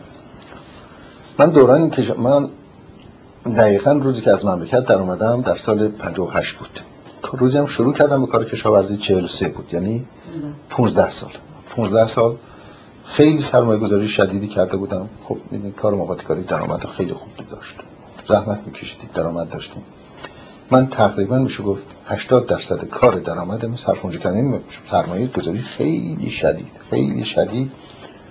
در یکی از مزارع فقط به شما میگم که در حدود 80 کیلومتر جاده فرعی من خودم درست کردم، همش شنریزی شده. این مسئله کوچیکی نبودیم، اشیاء بزرگ شد در حدود 30-40 دستگاه تراکتور بود چندین. و این میرسون که موقعیت هست و خیلی راحته. این اوایل خب ضرر داشت، سرمایه‌گذاری بود، اواخر داشت به بازدهی میافتاد و خیلی استفاده خیلی خوب و راحتی داشت. بیشتر کارتون در زمینه چه نوع فراغت؟ والا در دو نوع مختلف، بیس کار، یعنی در زیربنای کار در نزدیک سیرجان پستکاری بود، چون پست یک سیرجانی که از مستعدترین جاهای پسته است، حتی از خود رفسنجان هم که خیلی پستکارو بهتر. بنابراین دنبال کار پسته بودم، باغ پسته بودم. دوم در اون قسمت ابراهیم آباد که گرفسی بود، دنبال مرکبات که عبارت از گریپفروت و پرتقال و نارنگی و اینا.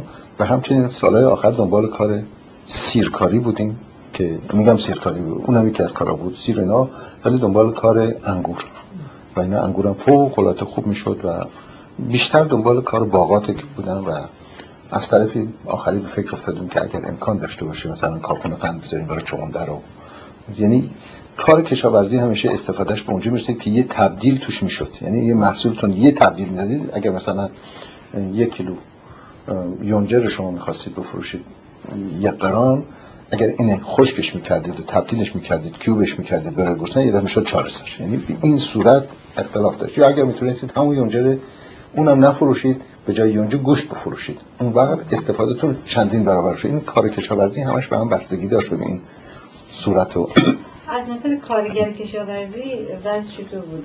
دقت کافی نیروی انسانی بود؟ کارگر کشاورزی کی؟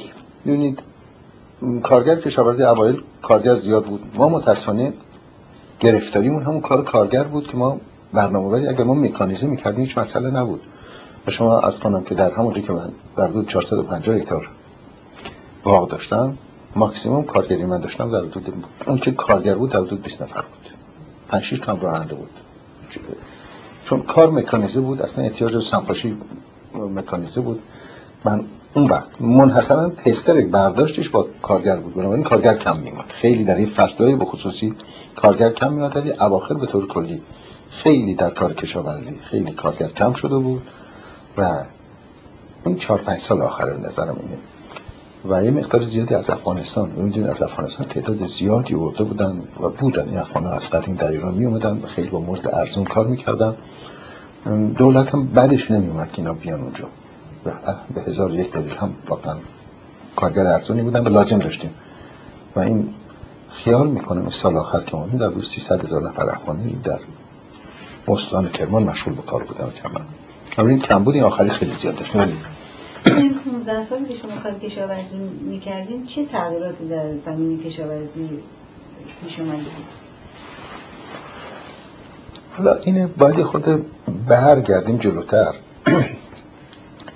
ما کشاورزیمون در مملکتمون متأسفانه خیلی خیلی خیلی عقب افتاده بود و خیلی بر طبق اصول 2000 سال پیش اداره میشد با همون حالت قدیم و اینا.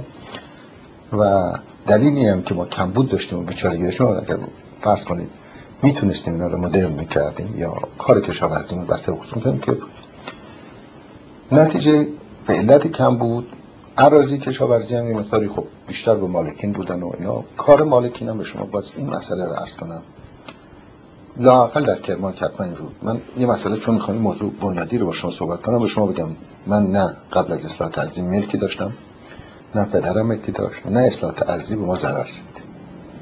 هیچ یعنی ما کار کشاورزی هم بعد از 3-4 سال که اصلاح تحصیل تموم شده بود و راه افتاده بود شروع کردن. ولی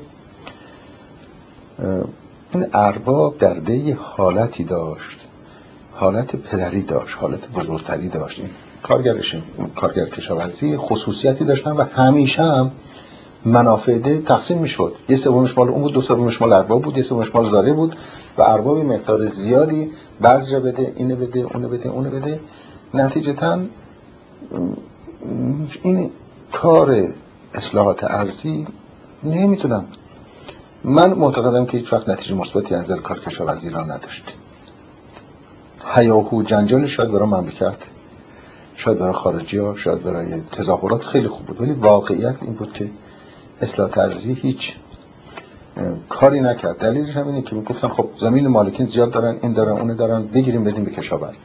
ما اینقدر آب زیادی و اینقدر خاک زیادی و زمین زیادی داشتیم، احتیاج می عرفان نبود. اگر ما توانستیم تحت یه برنامه دیگه اراضی زیادی و آب زیادی رو داده بودیم، گزارین اعتباری بهشون داده بودیم، نتیجتاً اینا وضع مالیشون خوب میشد. چون که آخری شده بود خیلی کارگرا من باب کار ساختمان رفته بودم، من باب کار کارخونجا رفتن، دستمزد رفته بود بالا. من ارباب بودم، ناچار بودم خود به خود یا این ببرم بالا یا شریکش بکنم. اینم یه راهی بود. به نظر من ما خیلی نتیجه مثبتی از کار اصلاحات ارضی در مجموع و علل خصوص سال اول که اصلا نگرفتیم و این خودش یه نقصی بود که در دوران گذشته داشتیم. و اجازه بدید اگه سیستم ارباب رعیتی همونجوری مونده بود از نظر کشاورز بهتر بود. حالا من این موضوع رعیت قبول ندارم. اصلا ارباب رعیتی اختراع همین اصلاحات ارضی بود، این کوبیدن یواش مردم. چه رعیتی؟ یک حالت همکاری و خصوصی زندگی هیچ کدومشان خوب بود، نه ارباب وضعش خوب بود نه رعیت ارباب خوب. همان بگذاریم در تمام قسمت‌های شمال یا قسمت فرض کنیم آذربایجان یک فئودال و به اون صورتی جماعتی بودن، ولی همونا خود به خود مردک میگفتن از این سر بندازی سوئیس مثلا چیز داره، زمین داره، ولی استفاده ای که نمی‌کرد. استفادهشون رو که روش بودن می‌کردن، کارشون نمی‌کردن. ولی به این صورت به شما بگم که ارباب رعیتی رو من به اون صورت نمیگم بهتر بود، اصلا حالی نداشت. اومدیم و گرفتیم و اینا رضایت بدیم. همون زارعین بودن که بالاخره هم آخری افتادن دنبال آیت الله، همونا بودن. اگر اینا راضی بودن که اونسر نمی‌رفتن. چیکار کردیم؟ یا سهام کارخونجات اومدیم تقسیم کردیم. کی اومد تو خیابونه 1 میلیون تو تهران را میرفتن و فحش میدادن و جنجال میکنن؟ اینا کی بودن؟ بنده و شما که نرفتیم، ولی خب بودن، جماعتی به چشم دیدیم که بودن در تهران. اینا کی بودن؟ تو شهرستان کی بودن؟ نه همون جماعت بودن. ما بهتری بود که این کار شاید به صورت دیگه میشد. ایبی نداشت، من نمیگم کار بدی بود، نمیشتونه بگیم کشاورزی مملکت این کار پیش برد. کشاورزی مملکت دنیا پیش برد و یه جماعتی که بعد دیدن کار کشاورزی استفاده داره رفتن دنبالش. کار کشاورزی استفاده داشت در ایران، دنبالش میرفتن. شما این تو باغات پسته، حالا اصلاحات ارضی کردن باغات پسته که چیز نکردن، باغاتی که جز اصلاحات ارضی نبود، ولی مهازاد کارگر آخری نبود. مردک میومد تو باغ پسته کارون رو 100 تومن میگرفت. همچنین اگرم شریکش میکردن بیش از اون به صورت این کار نمیکرد. میشد خودش ارباب میخواست کارگر دیگه بیاره. از نظر وضع کشاورزی مملکت به طور کلی تغییراتی که شده بود به نظرتون چطوری بود در این 15 سال از نظر توسعه تولید کشاورزی و غیره؟ ببینید ما جمعیت مملکت ما اضافه زیاد شد. خب این کار یک نظر طبیعی شد. به هر حال میدونید یه خورده ما که داریم دیگرون هم باید یه خورده انصاف داشته باشن. ما مملکتمون از نظر طبی که خیلی پیش رفت، نتیجتاً مردمیر کمتر شد، مرگمیر کمتر شد، جمعیت مملکت زیاد شد. ضمناً ما از یک جامعه خود رفتیم به صورت یک جامعه مصرفی و بخور. در قدیم یه دونه 1 کیلو گوشت در یه خانواده در روز حد اعلا خورده می‌شد. 10 نفرم بودن یا آبگوشت درست می‌کردن یا خورش درست، نه همین بود. ولی آخری دیگه هر کسی میخواد 1 کیلو گوشت بخوره. اینه که خود به خود مصرف مواد زیاد شد. مصرف زیاد شد، نتیجتاً مملکت ناچار شد جوابگو باشه. مملکت که ناچار شد جوابگو باشه، مردم افتادن دنبالش این کار انجام بدن و رفتن. خب این سر کار درست، اون سر کار کسانی که در دستگاه بودن، شاید آخری ما خودمون جزشون بودیم، ولی خب هیچ وقت ما همچین تصمیم نگرفتیم. دنبال این بودن که در خاطر همین مصرف کننده تولید کننده رو در فشار بذارن و نذارن نرخ کم بذارن. شما فکر کنید در چندین سال نرخ گندم از 6 قرون شد 6 ریال شد 12 ریال در طول 20 سال، یعنی شد 2 برابر. در طول 20 سال هر چیزی 50 برابر شد. نتیجتاً برای کسی آخری گندم صرف نمی‌کرد که زراعت کنه. چی میشد؟ از خارج بس بیارن. از خارج که میوردم جایزه میدادم به اون کسی که در حقیقت تو امریکا گندم کاشته. این یک همچین ناهماهنگی و ناهنجاری همیشه بود و بعدها هم که من در مجلس بودم، در کمیسیون کشاورزی، اکثرا این مسائل صحبتش پیش می اومد که یه فکر بهتری بکنیم، ولی به طور کلی کشاورزی مملکتمون خیلی پیش رفته بود، مدرن داشت میشد. ما دو جور صحبت بود که کشاورزی سنتی بکنیم. اگر صحبتیم شد کشاورزی سنتی بکنیم، معناش که ما هم که تعریف هم کردیم در جای دیگه، معناش این نبود که بریم دو دفعه گاب بیاریم و گاباهن بزنیم مال 2000 سال. نه، معنیش بود که واحدهای کوچکی هم که توسط سنت کارشون که آزادی در کار کشاورزی داشتن، اونا رو هم اداره کنیم که اونا هم نسبتاً آخری داشت انجام میشد. کار کشاورزی به پیش می رفتیم و من واقعا معتقد بودم آخری کشاورزی من که داشت را می افتاد و اگر به این صورت رسید بود فوق‌العاده پیش می رفت. شما در چه مرحله در علاقمند شدید به کار سیاسی؟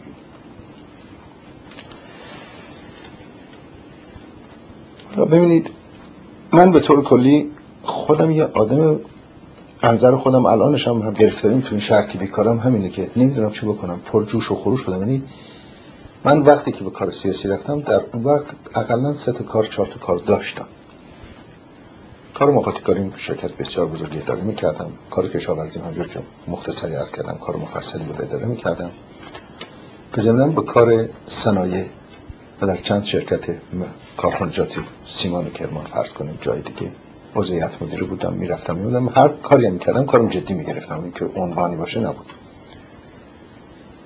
به علت کار کشاورزی کرمان و رفت آمد به کرمان زیاد و کار راهسازی که در کرمان داشتیم، نه ولی کار کشاورزی چندین سال هر هفته شما آخر هفته تیار سوار شید برید به کرمان برگردید، خود به خود رفت و آمد و خصوصیتی با مردم پیدا میشه، خصوصیتی با دستگاه پیدا میشه، خصوصیتی با مامورین دولت پیدا میشه. این خود به خود به این دلیل من همیشه یواش یواش نمیتونم سر آدمم درد میکنه. کار وکالت عدلیه هم کرده بودیم، پدرم کار وکیل عدلیه بود و خب آشنایی داشتیم. پیش آمد گاهی صحبت با دوستان کردیم، اولم خیال میکردیم که شاید نشه مشکله، ولی من اعتقادم بود تو مملکت ما آدم اراده داشت، هر کار که شما میخواستید بکنید میشد بکنید، یعنی نه که کار خلاف، ولی اصولا جلوگیری به اون صورتی که چیکار نکنه نبودیم. محیطی باز شده بود، مردم کوشش داشتن، فعالیت داشتن. و این 15 سال اخیر هم ما بودیم، بنده، شما، سایرین، ما مملکت ساختیم، هر کدومو فقط به علت کار کوششمون. من واقعا از روزی 14 ساعت کار نمی‌کردم، اون روز برام کار نبود. اصلا اون روز برام روز نبود. اصلا دوست داشتم کاره. بنابراین وقتی هم که وکیل مجلس شدم و رفتم و وکیل مجلس شدم، باز همه اون کارامو منهای کار مقاطی کاریم داشتم. همه اون کارهای دیگه من کار مقاطی کاریم داشتم، اونو بلده بودم. خیلی هم راضی بودم. کار وکالت مجلس هم خیلی جدی گرفته بودم، یعنی واقعا جدی گرفته بودم. تمام جلسات مجلس میرفتم، تمام کمیسیون دادگستری رو، کمیسیون مجلسی میرفتم.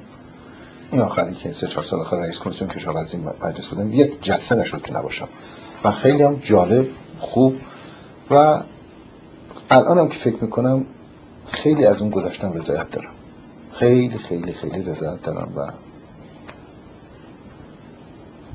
همیشه این دوستانی که در کرمان داشتم همه الان هم اینجا فراموش رو نکردم، دوستشون دارم و با احساس کار خودم میکردم، با احساس میکردم و همین دلیلم بود که خب شما میدونید که در زمان که حزب ایران نوین منحل شد که اونم یکی از اشتباهات بزرگ بود، حالا شخص شاه کرد، دیگرون کردن، ماها کردیم، حالا کار به کی کردشه بگذاریم، چون الان دیگه باید بگیم همه کردیم، همه اشتباه رو هممون با هم کردیم، الا گرد مسئولیت کردن یکی انداختن کار درستی نیست، هممون با هم کار کردیم، ولی که از اشتباهات بزرگ بود به هر حال از بین رفتن حزب ایران نوین.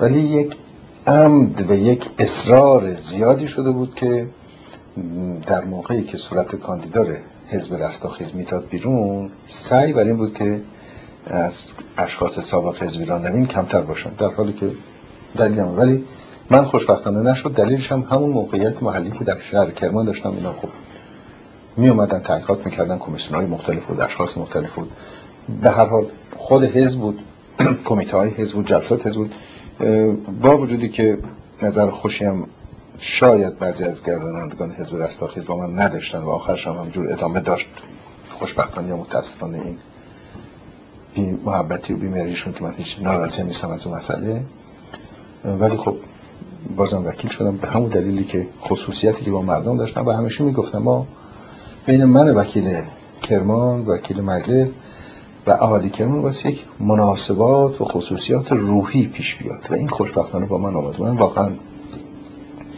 اون یکی از خاصیتام بود که همیشه اعتقاد دارم که بردباری یا خویشتنداری که اون تولرانس به صورت تولرانس باشد هم باید داشته باشیم،